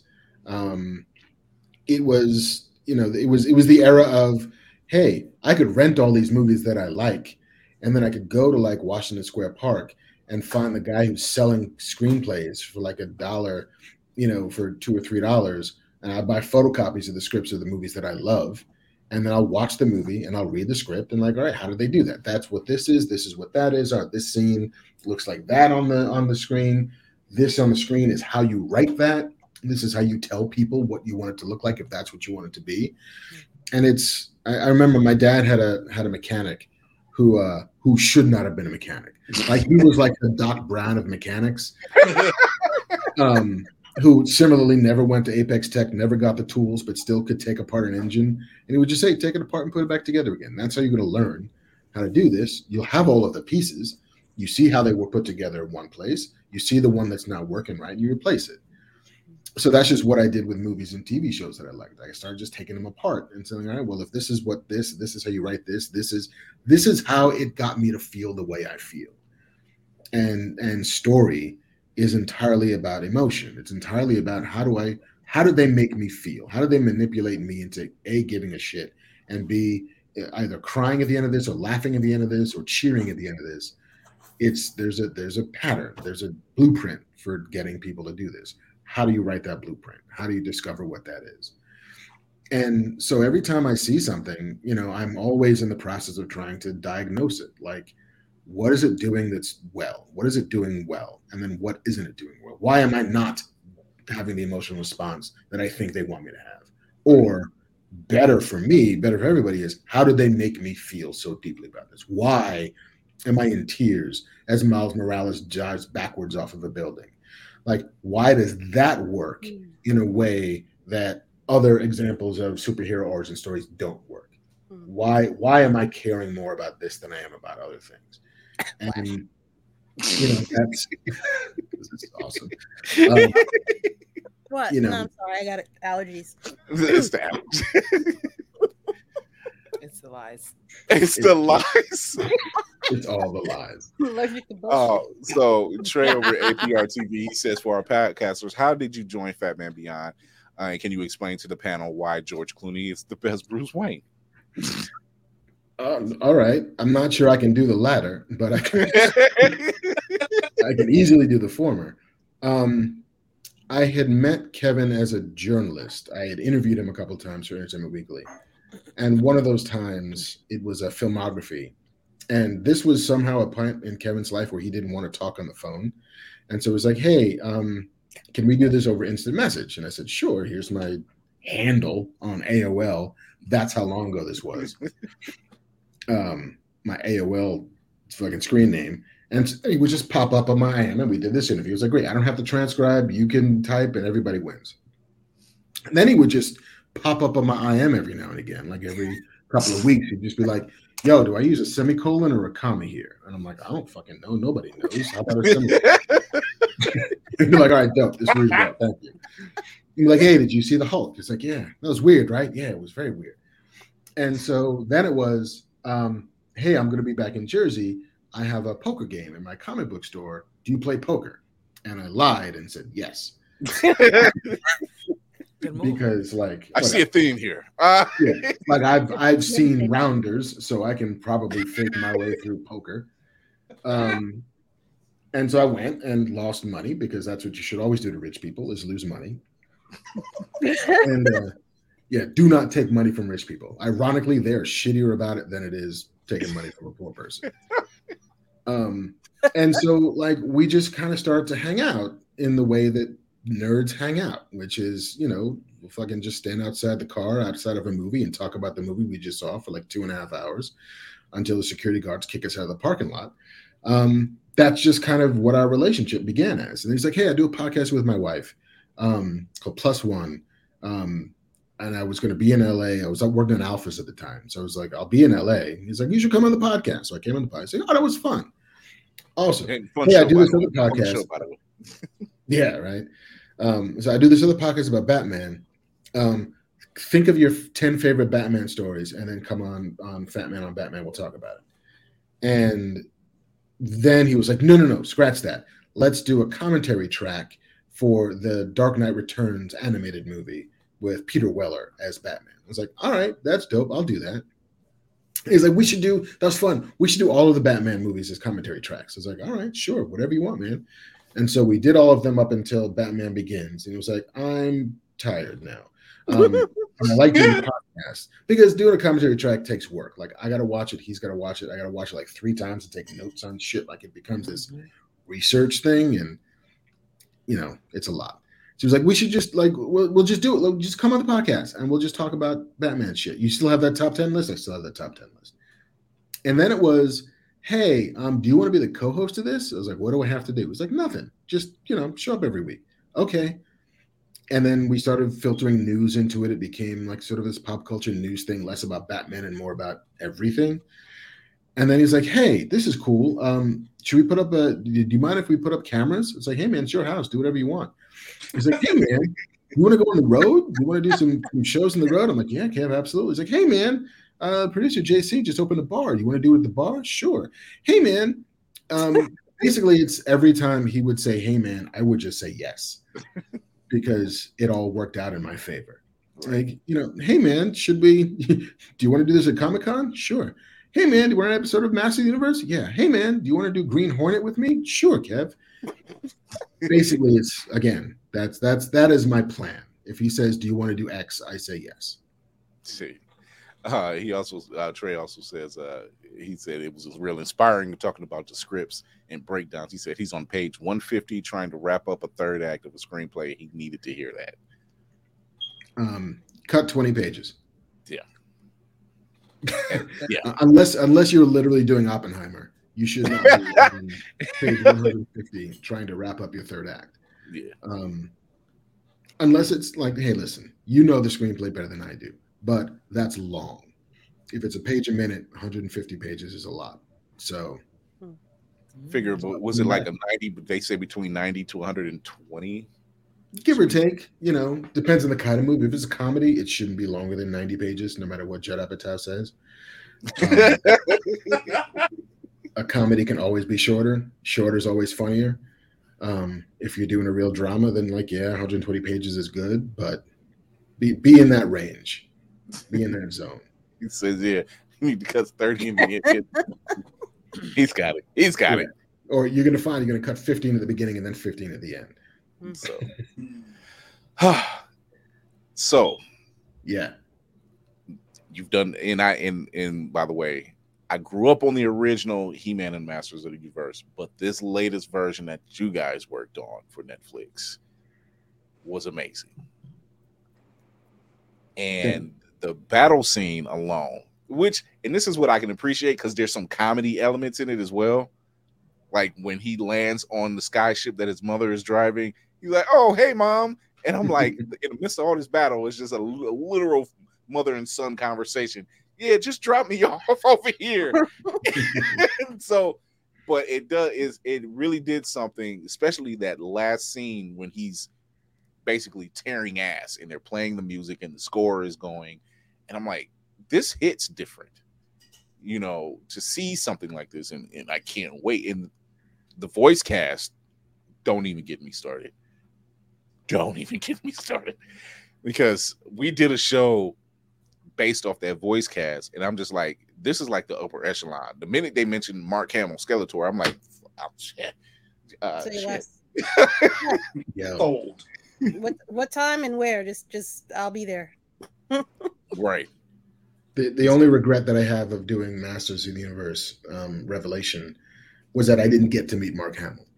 Like you know, I mm-hmm. wrote a couple Skeletor scenes, and I was like, I'm gonna sh- I'm gonna show up at the booth, right? Like, I gotta meet Luke Skywalker. Like, let's go, let's do it. He's my Joker. Let's go. And then I discovered that like they didn't even tell me when I was recording. I was like, Kevin, Kevin, oh. don't One take this from me. Kevin. Oh, Wow. You owe me. Yeah, big time. in Yeah. perpetuity. In perpetuity, forever and In ever. perpetuity, It states in the yes. contract. Oh my god. On on a bit of a serious note, uh, I know we're we're like over a hundred days for the strike. Mhm. I know you pretty much can't go into too much detail because everything's it, it's kind of like a ever evolving thing. But I think for the masses, they under they're starting to understand like what's at stake, Mhm. what's needed. You know, it's you know when I, I I've always seen over the years coming up, I've always seen uh, and heard about actors and, and writers getting residuals and everything else, and it's only fair that you know now that we're in the age of streaming and movies do not stay in theaters as long as they used to anymore, that now you're you're navigating a whole different space. You know, we've already seen that Marvel over at Marvel, the VFX uh, special effects people have already created their own union. You know, to kind of get things solidified. How does that landscape look right now? You know, in the in in at least out west. Um, well, I mean, the, the the strike is ultimately it's about a number of things, but at its core, it's about writing and acting as careers that you can pursue that make it possible to pursue it. Right? Like it used to be, and it's not about getting rich. It has, I mean, it'd be great. I'm not going to say no if somebody wants to make me rich, but most of the people that I know who are working writers in Hollywood are not rich people. They are middle class people. Um, most of the actors that I know are middle class people. There's Tom Cruise and and you know Charlize Theron, and there's a handful of bold-faced names you know, and then there's another 150,000 people who are just making it, trying to make a living. Um, and it's gotten harder and harder and harder to do that. In the 80s and 90s, and even the, the early 2000s, if you wrote an episode of TV that was on the air that had commercials, like you would get residuals every time it would re-air. And those residuals would diminish, but they would be enough to be like, oh, hey, great, this will pay my rent for a couple of months. Oh, hey, this will pay my mortgage for a couple of months. This will put, you know, food on the table, shoes on the babies, and maybe a little bit on the side to contribute to a college fund. Um, you would working of 52 weeks a year, even if you were on one TV, if you were on LA Law, you worked 40 out of those 52 weeks and you got paid each one of those weeks that you worked. That was just the way it was. And then things changed. Then streaming came in. Then instead of doing 22 episodes, we would do 13 episodes, 10 episodes, eight episodes. Instead of working for 40 weeks a year, you'd be working for 20 weeks on a show, 10 weeks on a show. Still writing a lot, still generating a lot of material. But instead of having one job that lasted you a year, you'd have to get three jobs to make enough money. And three jobs are harder to get than one job. And so some people just weren't working as much and weren't able to afford insurance and food and all of the things that you need in a city as expensive to live in as Los Angeles. The same thing for actors. And that changed because less episodes on TV, less opportunities to rerun those episodes. The streaming formulas were different. Like they weren't paying you per stream uh, the way they used to pay you per airing. And so all of that back end money vanished, all of the incentives vanished. Like, and so it just became harder and harder and harder to make this a career that you could do without having to get another job on the side. And I don't mind working. You know, I I as lots of writers of color will tell you, we all have five jobs. We're all Jamaicans from Mad TV. Right? Good jobs you got. I knew you were going there with that. I knew. it. You know, how many jobs you got? You got two jobs. You need more jobs, boy. And so we're all having one. I'm writing comic books and video games and like doing all of this stuff. Like, hey, I love it and it's great, but it's also like ways to augment um, a, a, a, a job market that's a little bit depressed at the moment. Yeah. And so the reason we're striking now is to kind of plant our feet in the sand and say, it can't keep going the way it's going. Television used to work fine until you broke it, until you all broke it by mm-hmm. falling in love with streaming, which only makes them as much money as they have subscribers. Like they can't sell DVDs anymore. They don't, they don't like movies don't stay in theaters anymore. Like there are no hit shows on TV anymore. Like everything. You know, Blue Beetle was in theaters for a few hours and is already up for pre-order. Yeah. Um, and it's actually a good film. It's I mean, I, I, it's a fun I have, movie. I have thoughts about Blue Beetle, but they're not like bad thoughts. It's like, oh, that's totally fine. Like, Yeah. it's it's a good time. It's a it's a well made ninety minutes of a movie. Um, if this was 2004, 2005, that movie has a lot longer in theaters. That movie will then go on to, to sell lots of DVDs. It'll, there'll be a rental market, there'll be a sales market. There'll be lots of ways for that to make money for Warner Brothers. Now there's like three. And that's a problem. Mhm. It's all become a problem. And so the strike is attempting to kind of fashion some more controls onto the way that we're making money as creators, to the way that they're making money as producers and distributors. And they don't want to do it because it'll cost them a little bit more. Not that much more. In the grand scheme of things, almost nothing. 2%, 3% of their annual revenues is what we're asking for. And they make billions and billions of dollars. They do. That's crazy. They do. You know, and I think it's hard for people to wrap their heads around how much a billion is. Like we hear that number a lot. It's like it's just a billion. A billion dollars compared to a million dollars. Crazy. You know, like if you, I, I- I'm gonna mess up this math, but it's like if you live for a million minutes, that's something like two or three years. If you live for a billion minutes, that's like 37 years. Like the Just to break it scale of a billion is so much bigger than a million, and it's so much harder for us to wrap our heads around. And these are dudes who are making a billion dollars a year, who are like, I've got this 30, 40 million dollar yacht, and I need another one. like Netflix, the numbers are like, what is it like? Let's pretend it's ten dollars a month for Netflix, and they have two hundred million subscribers. That means that they make two billion dollars a month, a month, and they're telling us break that shit. they don't have enough to be like, That's cool. Yeah. Yeah. Um, yeah. And one person taking home a very large portion of that money each Yeah. month. One you know, person. one person like their their annual salary is in the hundred of millions of dollars, and like there are writers who are literally just there are assistants who cannot survive unless they can eat the lunch in the room that they're working for. Wow. It's sickening. You know, And I, and yeah, so, you know, go ahead. and and so like it's it, it is we're not fighting for the people we're not fighting for the guys who create breaking bad we're not fighting for the guys who create you know the, the giant shows that we're not fighting for the people who do like walking dead or whatever we're fighting for the people who are like i just broke in You know, I, I'm trying to get my second job and I might go a year between jobs. And so I got to find a way to make these ends meet. Otherwise, I'll give up on being a writer and I'll go back to doing whatever it is that I did, wherever it is that I'm from. And those are voices we don't get to hear. And all too often, those people are people of color because we're always the last in and the first out because we do not have rich parents to go back to who can support us and float us and just send us money every month. Mm. You know, like we got to go to work. Let us go to work. And then suddenly there will be a generation of voices who die on the vine because they could not survive out here because the business is not conducive to that.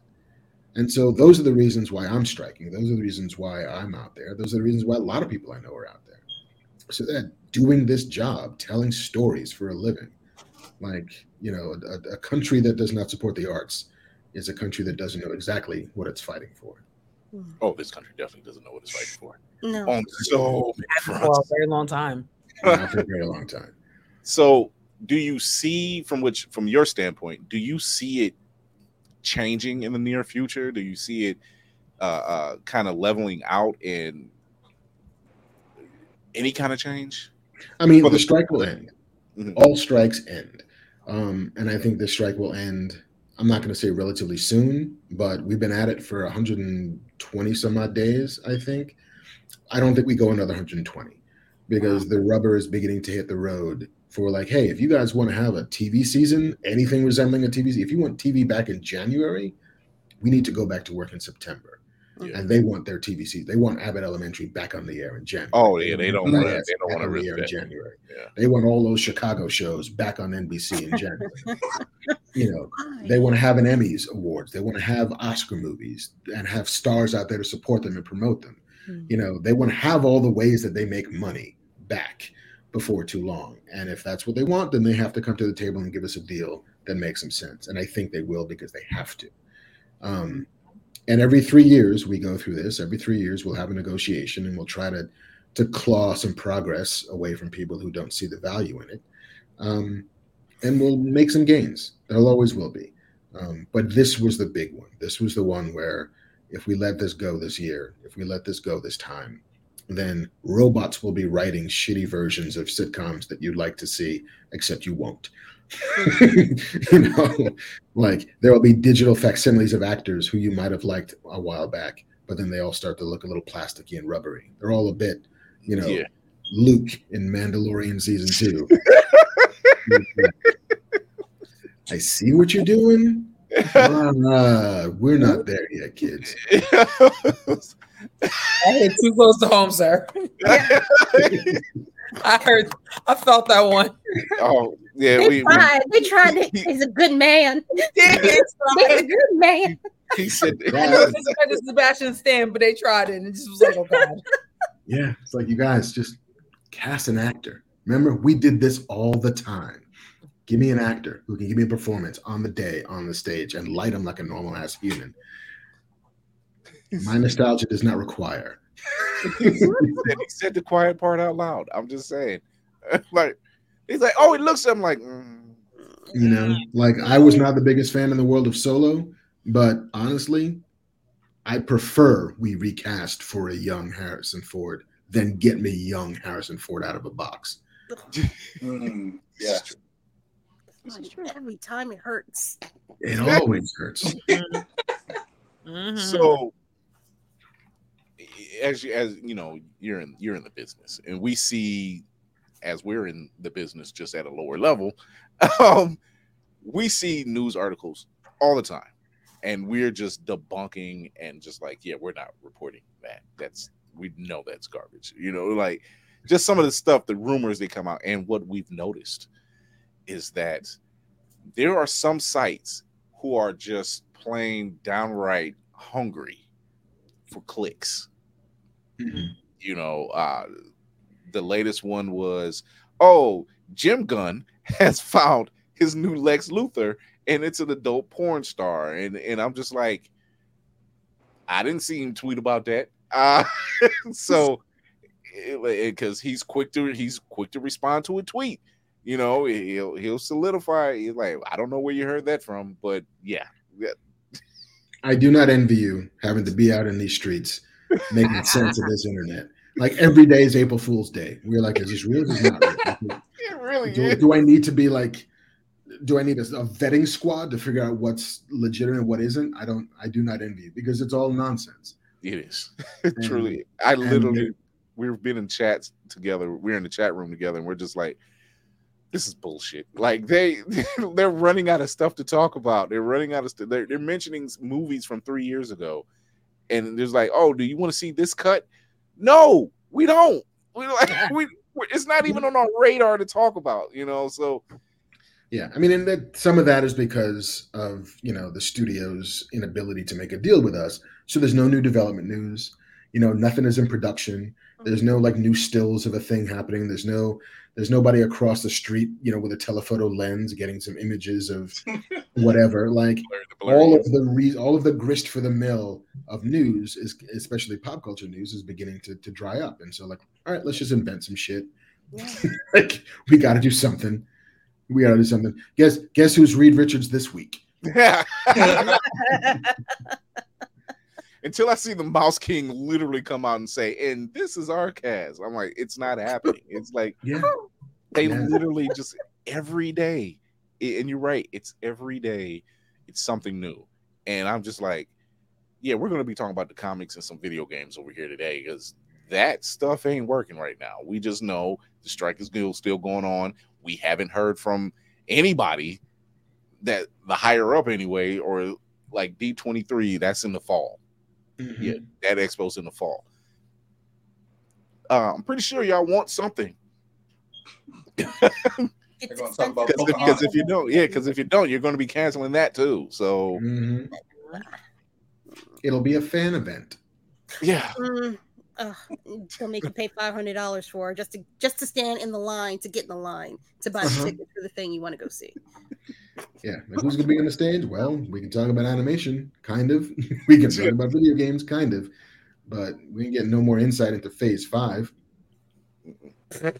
they just like when I'm like, be patient, just chill out, just go back, Yeah. watch one through four. It's plenty of content. Just go watch that and Just have do it fun. again. Yeah. Yeah. Let's do it all again. Go He's watch got Suits. plenty of time. Go watch Suits. Yeah, yeah, go watch Suits. I don't know Join what us happened. to there. go watch Suits. Yeah, I don't know what happened. There, it was like, why, like, why did Suits blow up all of a sudden? I'm like, I need the second half of Doom Patrol while you're playing. I mean, I don't know, man. That that is that's like the mystery of the month. Is like somebody explain to me how Suits is like the thing that people love right now. I'm still Of all the Barbenheimer. Yeah, I, I still don't watching understand it. Ah, our very own Navy Montel's in the building. Hey, what's going on? I'll get to see this young man again. Oh my gosh. I know he thought I was a stalker San Diego Comic Con. Oh, no, it's but it, it just amazes me that they really do are they really are just running out of content. We said it on this show several times that we say to the people, y'all weren't around for 07 and between 07 and 09. That mhm. This is why we have so many reality shows. I'm like, do you want that again? is that what you're looking Yeah. for? Except even now, like I've got a friend who works in reality, and he's like, "Yeah, back in 2007, 2008, they were buying a lot because they knew like we need. What can we do tomorrow? Mhm. You're a millionaire, done. Let's go. What can we do? Who's somebody's marrying a rock? Let's go do that show. um, but now they're not. They're like, hey, it's fine. We have 12 seasons of remake my house into a bowling alley. We have 11 seasons of why do my balls hurt? Like the floor is lava. Like all of this Floor stuff. like, is lava. Literally, He's not wrong, y'all. He it's is all not there. So wrong. like, we don't need new stuff. Just direct them to the old stuff. You about to oh. give some people some ideas on that one. Why my balls hurt? I I mean, isn't that like all of MTV's programming? called now? Jackass 3.0. That's what it's called. That's My spouse was a comic poster. Yes. I seen I seen a clip from I don't know what this game show was, but the young lady was singing Whitney Houston song. Beautiful voice. She was hitting the notes, but the two co-hosts were helping him wa- work, helping her walk a plank, a platform, and each platform there was a removable window, and it was various things in it. Mm-mm. The first one was fish guts. I think the second one was maggots. another one was uh, some kind of pinching bug. The, the other one was uh, uh, scorpions, and I swear to God, the last one was a small crocodile. I don't why? know. I- I- why? and and I'm sitting there watching it, and it was this was on X, as formerly known as Twitter. Uh, I'm like, as, There's as a problem right there. I, I'm watching this thing go unfold, and I'm like, she's not gonna step in there with the crocodile, and then she does. She slowly steps in there, mind you, fish guts and maggots is all on her feet, you know. Yeah, uh, and she did, and I'm like, yeah, these folks are crazy. These this reminds me of those those Japanese game shows. Yeah. That- They that didn't was- do that though. They didn't No, do they didn't for a go. They didn't go that direction. I no. like they were close. I mean, it's a little fear factor though. Just Yeah. now, you also have. I was just singing. thinking that too. Yeah. Yep. Can you hold a note? Well, they got a, they got a guy who literally will eat buffalo balls with no problem. I don't know what the hell that's all about, but you It's a know. delicacy. Is he a Rima paper? He has to be a Rima paper. Oh, he's more like you know ream of paper with some red marker on it, but you know whatever. What the? Ooh. Jesus. We, we- Alabaster we waste- Wow. Alabama. Wow. we, we wasting the artistic materials on reams of paper. Go figure. Off-white offenders. Off white. okay. Yes. the alabaster aggressors, ladies and gentlemen. There it is. All That right, part. that one down. All That right. There we go. Coming to a rally near you. So, Marc, other than the strike, I will apologize. uh, what? Don't apologize. People come here for the comedy. Uh, so they come because we know what we're talking about and we're funny. Uh, And we ain't playing either. Let's go. all of that, all of the above. Come to Blerd's Eye View. You like us? We're funny. We know what we're talking about, and we ain't playing. we ain't playing. Black Spartan, just making it. in. What's up? What's up, sir? I know you got a couple questions for Mister Bernardin here. Uh, first off, sir, uh, welcome. Um, Thank dude, uh, He's, what- he's our he's our engineer of the ship. He lifts warp drives for a living. Uh, Literally. literally. Definitely not figuratively. Not yet, anyway. He's not glowing yet. What are we supposed to do? Let him glow. Just let him glow. you live you live one four fifty four block, and they think you're Hercules. Okay, uh, Yes. You did that. We nah, mm.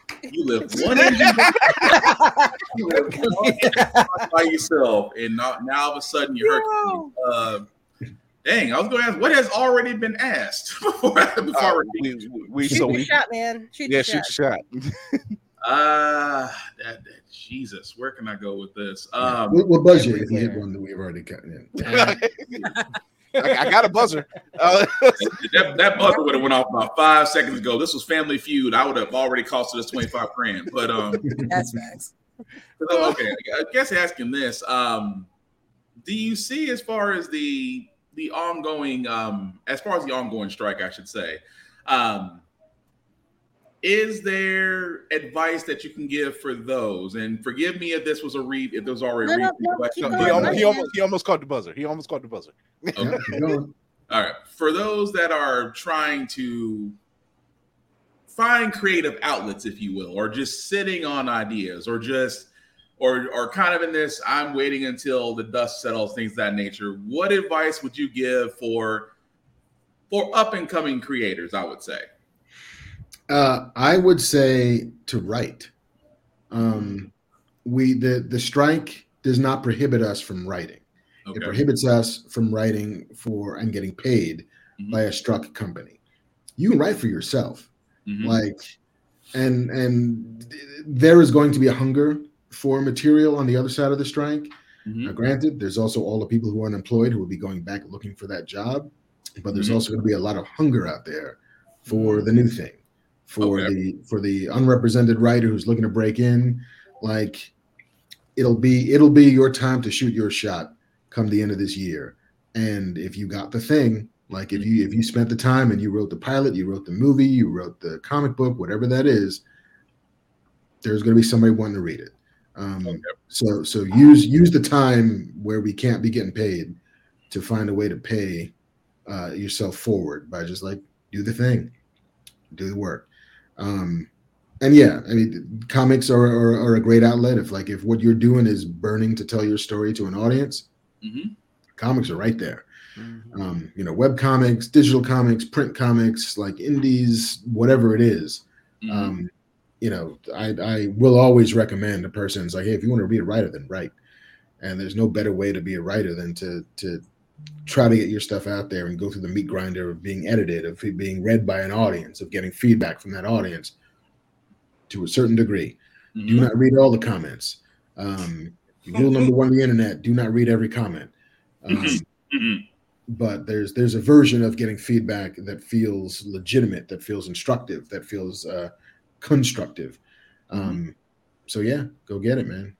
Oh. Don't, don't don't read all the comments unless you have frequent flyer miles and a folding chair at the ready. I- You mean Spirit Airlines?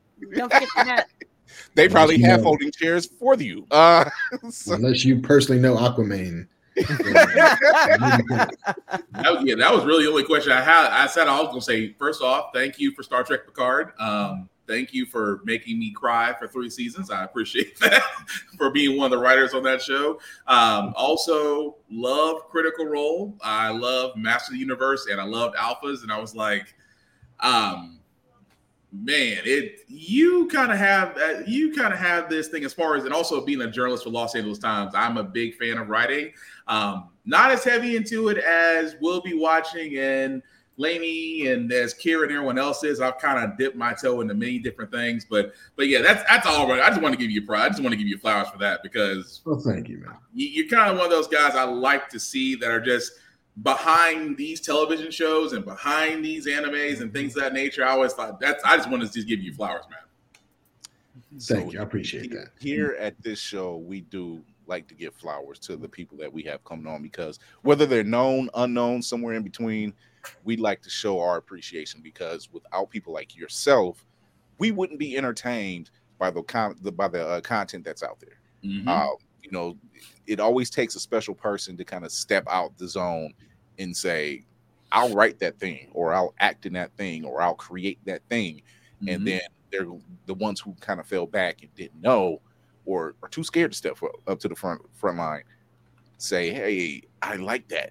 Now that's giving me courage to kind of step up and do this thing you know? So to, to piggyback off of black spartan yes thank you Hmm. for all that you provided thank you for all the the content that you've given continue like you said i don't even have to tell you to continue writing you're you're up there already uh, so, I mean, They just have to continue paying me, and I'll keep going. that, that, that I mean, part. you're- More, more, I'm paying more. your your title list is just. uh, I mean, you look about everything that you're associated with. It's like, and I, I and and we have other friends out there that are that are big associates to the whole thing of representation. It's like we're not just slotted to just. Uh, we're not slotted just entertainers and athleticism and things of that nature. The fact that there, what a lot of people don't understand is uh, such figures such as yourself are behind a lot of these shows that we know and love. It's all you know. They don't always they don't always see the. They always look for the the the one headline guy. They look for the uh they look for the James Gunns. They look for the uh the Kevin Feige's. No one's ever actually looking at the actual reasons behind why these shows and movies work. So it's nice to actually put faces such as ourselves and going, yeah, we're behind that. And it's like you kind of again inspire others to say, well, if an individual such as Mr. Uh, Bernardin can do it, why can't I? There you go. You just lit the fire under somebody's ass. Yep. You know like it's I, I i would love nothing more for for people like us for nerds for blerds for Mhm. people of color to take their shots at the brass ring you Mhm. know like it's it's it's a it's a long shot and and I, and I and I don't ever want to sugarcoat it like there there are more people playing professional sports than Mhm. are getting paid to write on television right now Mhm. you know Mm. like that's that's the numbers game of it Yeah. like it's there's a lot of people who want to do it and not a lot of people who get the chance to do it but every day there's you know a person like me a person who's running a show or whatever who's like looking for a voice who's Mhm. looking for somebody who's got something to say who's looking for somebody who will deliver if given the opportunity and i i believe it to my soul that if you give a person of color a chance, they will work twice as hard. Um, and not for half as much. Yeah. Yes. That's That correct. That That, the, the prices went up. Four times as great. Yeah. You know, they, they they will literally stay twice as long. They will work twice as hard. They will deliver twice as well. Mhm. Um, And make it because look they the whole understand, sadly, that they may not get a second chance up at up at the plate. So they will fucking swing Yeah. with everything that they have. Mhm. And that people don't understand that um still astonishes me. Like God, that's why that's why we're that's why that's why we're here. You know, because we, this is this is why we're here. We we bring these people out because it's like, hey, did you know that one Saturday morning was done by Laren DeJeanette? Who's Laren DeJeanette? Let me bring this brother on. You know, Mhm. these, these bumpers you used to see in, in the Proud Mhm. Family and all this other stuff. You'd never know because you don't see them. They're not in the forefront, you know. And it's like, oh, shout out to 9B Collective.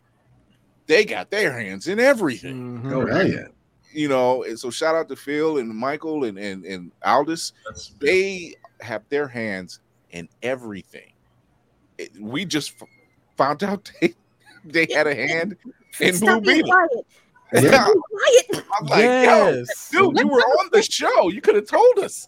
You Oh, know? no, you, you know that you know the NDA's got got Yeah, more galvanized than any anything. Come on now, the NDA is strong. It wasn't Come until on. Phil. It wasn't until Phil said this was his first on-screen credit, and I'm like, dude, stop. Mhm. legal keeps everybody honest. yeah, but it Yeah. Mhm. People out here Ah. doing the work. just Doing the work. You know what NDA stands for? Negro. Don't ask. Damn. Clip it, Tafari. Clip it. Uh, Don't ask. uh, so Marc, we well, go ahead, Kier. I wanted to ask because you because you are up there, God level. Um, have you noticed an increase in a, in the presence of us in upper um, levels of ownership of creativity network well not even networks not yet we're getting there but Mm. um uh, where we're building our own platforms and and they're secure places for us to be at have you noticed an uptick in those kind of Um, I feel like there was there was a wave, um, like the Black Panther effect Mm. of like, hey, this made a billion dollars. We'd all like to make a billion dollars. Mhm. What we're not going to do, however, is greenlight a bunch of black superhero movies. Instead, and this the, the wave kind of crested with the George Floyd, the summer of George Floyd, Mm. Mhm. of, of everybody realizing that we are not nearly diverse enough, that we are not nearly, we don't have any diversity inclusion programs. We don't, there are no people of color with green light authority at studios and, and, and TV networks. And so there was a push to kind of begin to integrate those upper echelons of the, of the executive ranks because that's where the power is, right? That, That's the power of we want to get this show made. Who can make this show? We will empower people of color to to greenlight programs that will reflect their experience. Mhm. Um, it was a it was a it was a wonderful idea um, that never actually matriculated and matured and yielded very much. And now this year, not like a month ago, you start seeing all of those diversity executives starting to leave places. You start to see or get wonderful fired people. You start to see like cool people. You start to see like either we're leaving, we're closing up shop, we're shifting the initiative, whatever it is. Mhm. And uh, and it, it feels like it was just a, a kind of a cyclical exercise in the we we noticed that we shouldn't just put up a black box, and so we should maybe hire some people, but maybe not give them all the resources and the latitude and power that they needed to change the face of, of entertainment in a way that it absolutely should change. Mhm. Um, I feel like there are there are more black writers in Hollywood than I ever knew that there were, and I discovered that on one day on the picket line. It was like Black Writer Day at Paramount. And there was like five thousand black writers. I was like, where the fuck are we all? been? Oh, shit, we How out did, here. that, how did they not have the cookout yet? Like, what the hell? Yeah, like why why why didn't they tell us we were all here?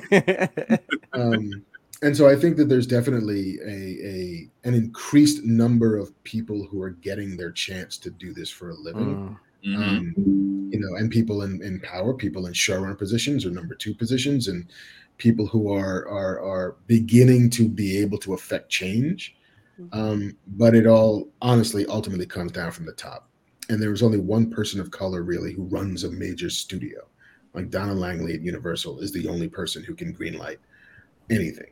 Mm. And so it's not a surprise that that's where the Fast and Furious movies are, right? Where they're like, hey, you know what? Turns out now. Yeah. That's right. Now, okay. brown people make money. And so it takes a brown person to discover that black people will make us money. Let's go get this money. And the mm. fact that every studio doesn't have something that looks like that, like guys, don't you want to make money? Why why don't you want to make this money? I've been asking that question for a minute. How much Help money me you not want to make make is not is weird. You you don't like just to it don't make sense. It don't make sense. Didn't you No say, dollars. Lady Mandalore? Didn't you say it was like ten billion? It's on ten the billion table? dollars out of out of table. it's got to be out of spite at this point. Like Yeah. we we the our community has the money. Clearly, we have the money. You don't mm-hmm. want to distract from that. Mm, Whatever is being whatever is being used to distract us and take away from us actually keeping it within our pockets. Um, and put it that way.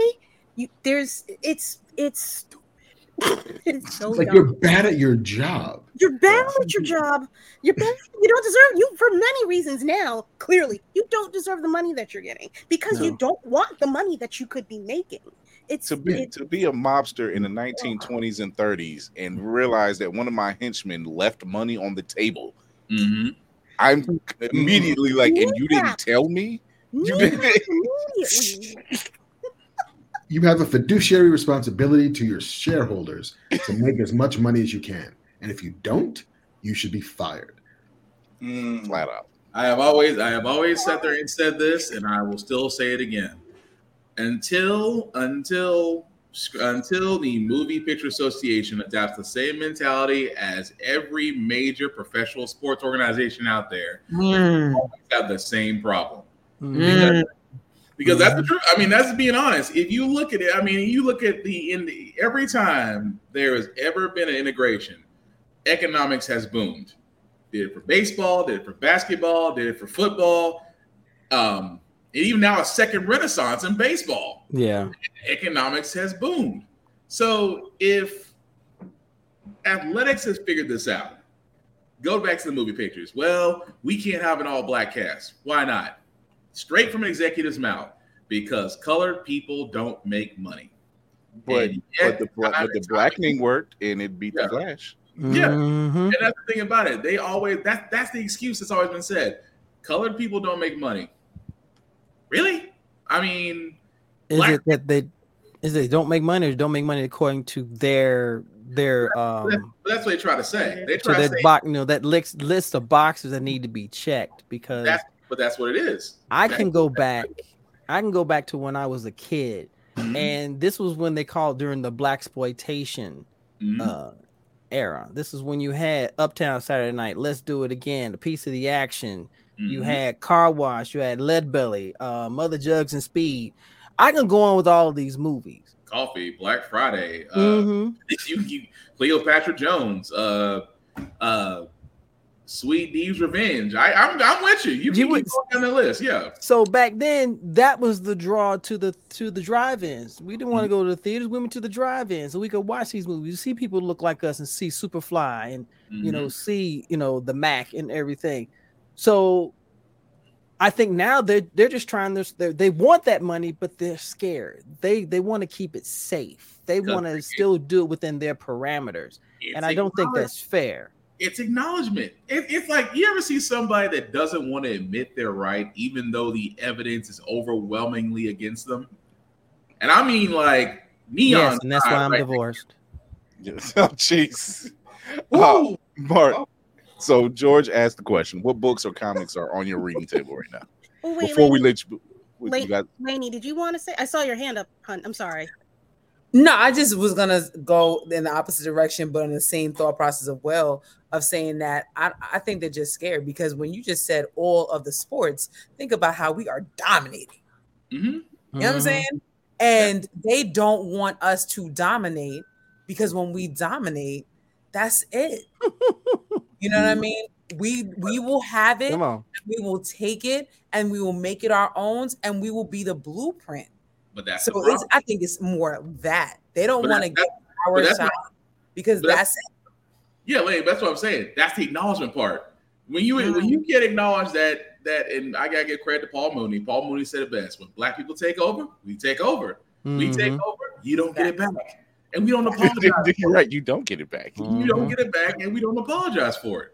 He said, he said, think about it. We everything we've ever got into. I remember when he's what did he say about Serena Williams? When you saw them two little black girls take over tennis, white people weren't thinking about that until they realized, oh shit, they've won every Well, Everything. that was me coming up. I Yeah. remember that.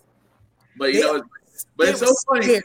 But that's what I'm saying when I say about acknowledgement. See, when Tiger Woods was winning, white people were okay with Tiger Woods. Oh, Tiger oh, he's so elegant. He's so Tiger Woods. poised. Look at his father. His father's so proud. They are just, they are light skinned as all get out. But Tiger was dominating. White people didn't care until Tiger started getting close to Jack Nicklaus. That that that all time record. White people like Mhm. we, we don't know we, we don't know if we can be ready for a black person to take over. They So- didn't want to. They didn't want to give him that jacket. Yeah. So again, Didn't want to give him the jacket. so look at so look at where we are now. You won't give black writers, you won't give black writers the credit that they are overwhelmingly due. You won't give black actors the credit they are overwhelmingly due. You won't give the opportunity for them to be showrunners. You won't give the opportunity for them to be executive producers. Why? Because you know as well as we do, as well as everybody in this podcast knows, when we take over, we take, over and we don't give it back. But the ones that are collecting the money don't say shit. We're Kobe out here in the game. That's what it is. Yeah. Jerry West never said Jerry West never said shit when all the Lakers were black. Hey, Mm. So, Come on. was he not collect? Was he not collecting billions? That, while that, that, that check was looking nice to him. That's why. Right. That's why the Lakers has always been a franchise team. Mhm. So, uh, so yeah, what books or comics are on your reading table right now? Before we let you go, Uh, I meant to ask him this is San Diego, but this man was in a hurry. When I he was, I was- a, I was he was a he was a flash. He was like, "How you doing? I gonna see him." I was like, "Oh my god!" yeah, man. No, that's that's another thing I learned from Kevin. Like, be, be a shark. Like, always be moving. Mhm. Otherwise, you won't get where you're trying to go. Um, I, I'll tell you, I just I bought this.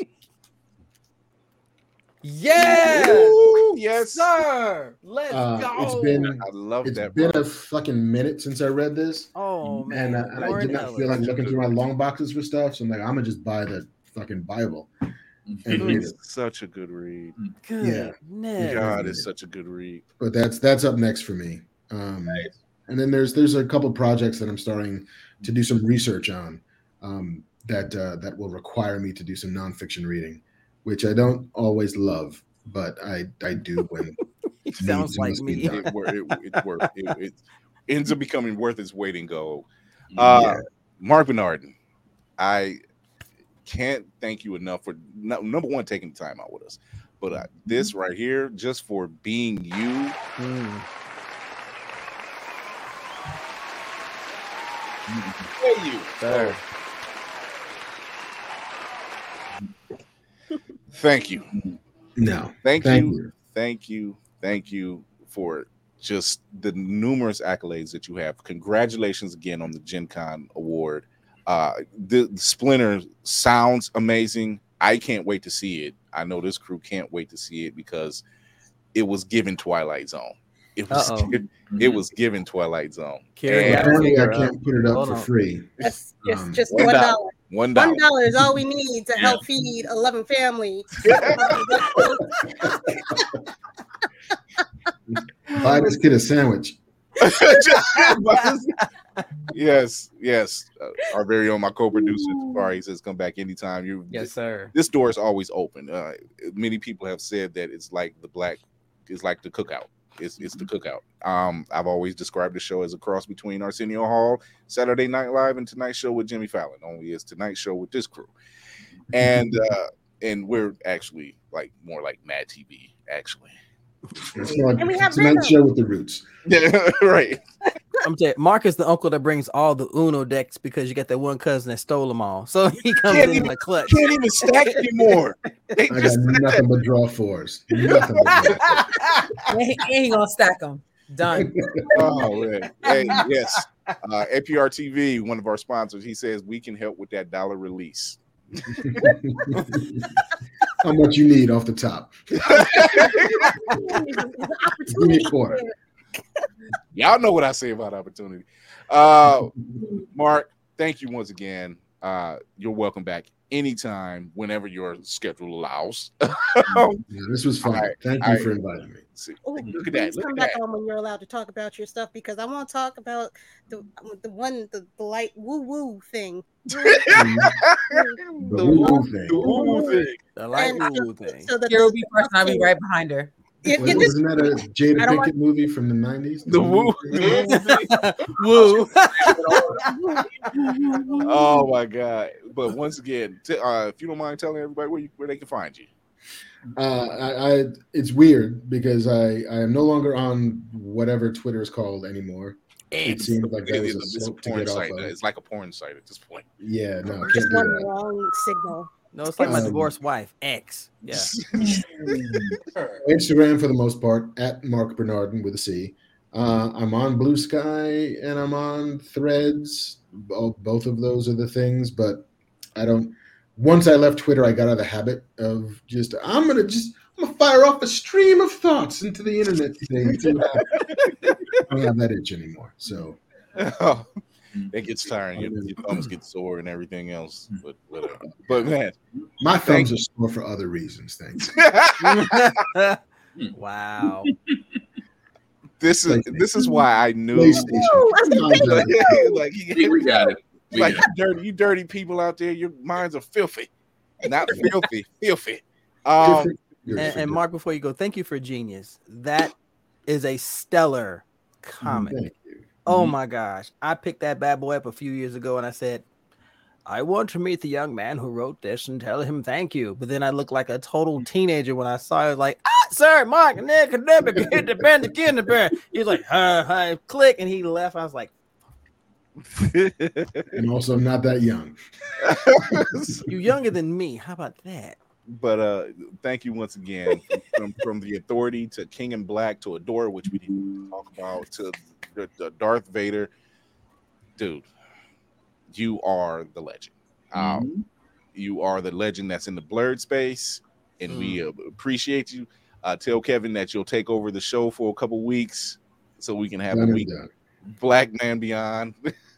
Listen, I, I am I am not a legend. I am standing on the, the the shoulders of Phil LaMarr, who is standing on the shoulders of LeVar Burton.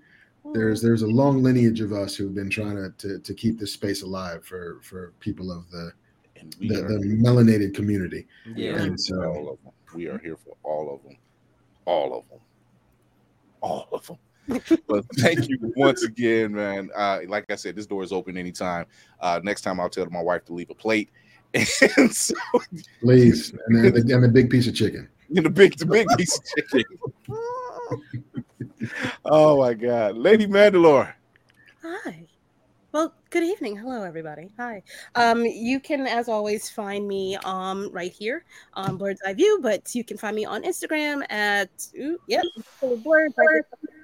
Um, I also have a podcast and an Echo apparently. Um, Sundays at 9 p.m. Eastern Standard Time live, and you can also find me on the TikTok for now, where I do voiceover or what is it, voice thing, work, whatever, um, and get extremely nervous and start to babble incessantly.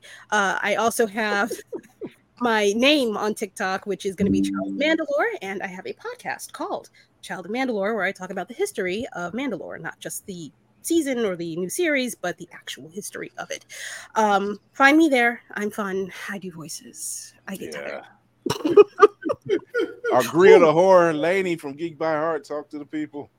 Hey, I am Lainey, um, one half of Geek by Heart. Me and my husband run our YouTube channel at Geek by Heart, so check us out there. We talk about movies. We just talked about black um black people. How about that? Listen, I want to see that too. Um, he talked about Blue Beetle. Um, he also does uh, streaming of God of War 3, and he's working his way to do God of War 2018 and then Ragnarok. So come join him there um, every weekend. Um, come join us at TikTok and come join us at IG. We are there on both. And it is never too late to do what you love. So do what you love. That. Uh, I'm gonna put the cinematic assassin up because I do love what's gonna happen afterwards. Go ahead and tell them where they can find you at. He's already doing the face. doing nothing. Um, you can find me at Mayhem Media. That's M A Y E H E M Media. Uh, you can also find me on purefandom.com where I talk movie trailers. You can find me at blerdseyeview.org where I talk about the actiony things in the movies where things go boom. Um, you can find me on Instagram, uh, being ridiculous and finding all the Funkos at great value. So if you are into the collection game, just just wait, follow wait, wait, play. wait. I got you. To make it to make it clear, he didn't say great value Funkos. He said finding Funkos at a great At a value. great At a great This is value. totally- that's a totally different Funko Pop you're looking for. The for. frugal Funko Finder. I like Try to say that five times fast. He's a triple F, y'all. He's a I'm gonna triple try F. Um, but yeah, if, if you're looking for me, the, that's the handle, Mayhem Media. It doesn't matter what site you're on, and if you can't find me, I'm not there. Um, but with that being said, I, I, I always want to stress mental health is important. So please, please, please take your meds and take that PTO and whatever else you do in this world. Uh, lean into learning, lean into laughter, lean into love, and we'll make this world a better place. And also, Mark, as an aspiring screenwriter, did, you were speaking into my spirits, and I was like, I'm about to leave the show and go right, y'all. So dream just went out. That's what I was about to do. So thank you, thank you, thank you for coming on. Thank you for responding to my message because I didn't expect that to happen. And then I was like, oh shit, guys, he actually said something back. what do I do? I had to get I had to give him the layout. I'm like, all right, this is what like we already got his ear. This is what you do. Well, thank you for reaching out. This this has been uh this has been great. And, uh, and, and and I'm not I'm not gassing. I'm not fucking blowing smoke. This has been a wonderful, wonderful fucking time. So thank you. Thank you. Look at that. We're just inspiring and making and making sure everybody have all the funds. Hell yeah. Black Spartan. Ah, I was wondering, like, what face? What face were you waiting for? Face from me or from or from last? I was I was looking for this one at first. Yeah. I was late. I thought he had one in the chamber, but I, I was late to the party, so I got to apologize. But yes, Wesley Will. Wesley. There you go. There it is. Hey. There you go. You can't you know what? I'm gonna, practice my Nino Brown from New Jack City every time you do that. Just start working that word. But anyway, um, I am Black Sparta, otherwise known as Blackbox Four Four Seven on the socials. I usually do reviews. Otherwise known as the one who lifts warp drive engines for a living. That part. Yep. And, uh, aside from that, and scaring religious people, that's always been fun. Um, that's a that's a whole nother story. But anyway, a couple of podcasts I do have of my own. Of course, my daily political podcast, How the Frack We Got Here, every Wednesday and Saturday. My video game podcast called Get Bit Podcast every Friday.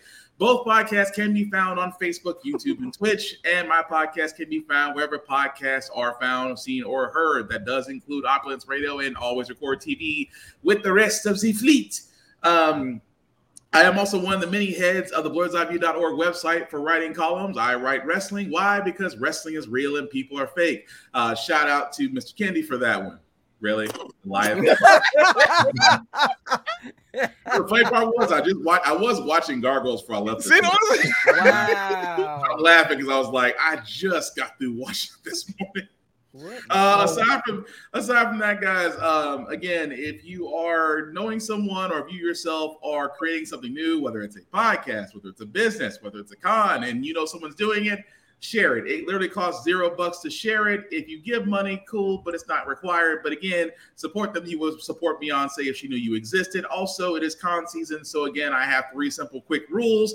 Number one, at all times, respect all cosplayers. I don't mind being security because that's the one time I can bounce somebody in a con and nobody complains. I'm just saying, folks. I, I, I like that part. Please, please, please don't make me be that guy. I don't want to be that guy. I want to be the nice, happy, jolly guy. I don't want to be the guy that you go, this is the dude that basically yeeted me across the street. There's somebody in Nashville that actually did get yeeted across the street. I'm kind of proud about that when it's Still throwing distance. outside the hotel, he's doing curls Wow. with Cardises, talking about yeah. Oh, I, oh, I sat there and cleared. I sat there and cleared him. It was like midget tossing in the back of a pickup truck. I was. I mean, it was just like, yee! It was- On somebody's closed um, screen, they have to have that. That's whoever's waiting to be on here. I am pretty sure somewhere in the world in the in the archives of World Star, there is me throwing a Neo a, napkin a napkin American in the back of a truck in Nashville, and just The and way just- that just lined up it. just now, I'm just like, I love it. I'm pretty sure it's somewhere. But anyway, three rules. Again, respect all cosplayers. That just again for people that are taking their fandoms out there, they do not need to be anything but respected. Again, treat them the same way you'd be treated. Simple and plain. Number two, wash your ass. Um, soap and soap and rags and under and uh yeah, underwear and You better not choke. You better fragrance and everything. They are still cheap enough to get. So, for simple fact of the matter, wash your ass. Nobody wants to be around a stinky person to come.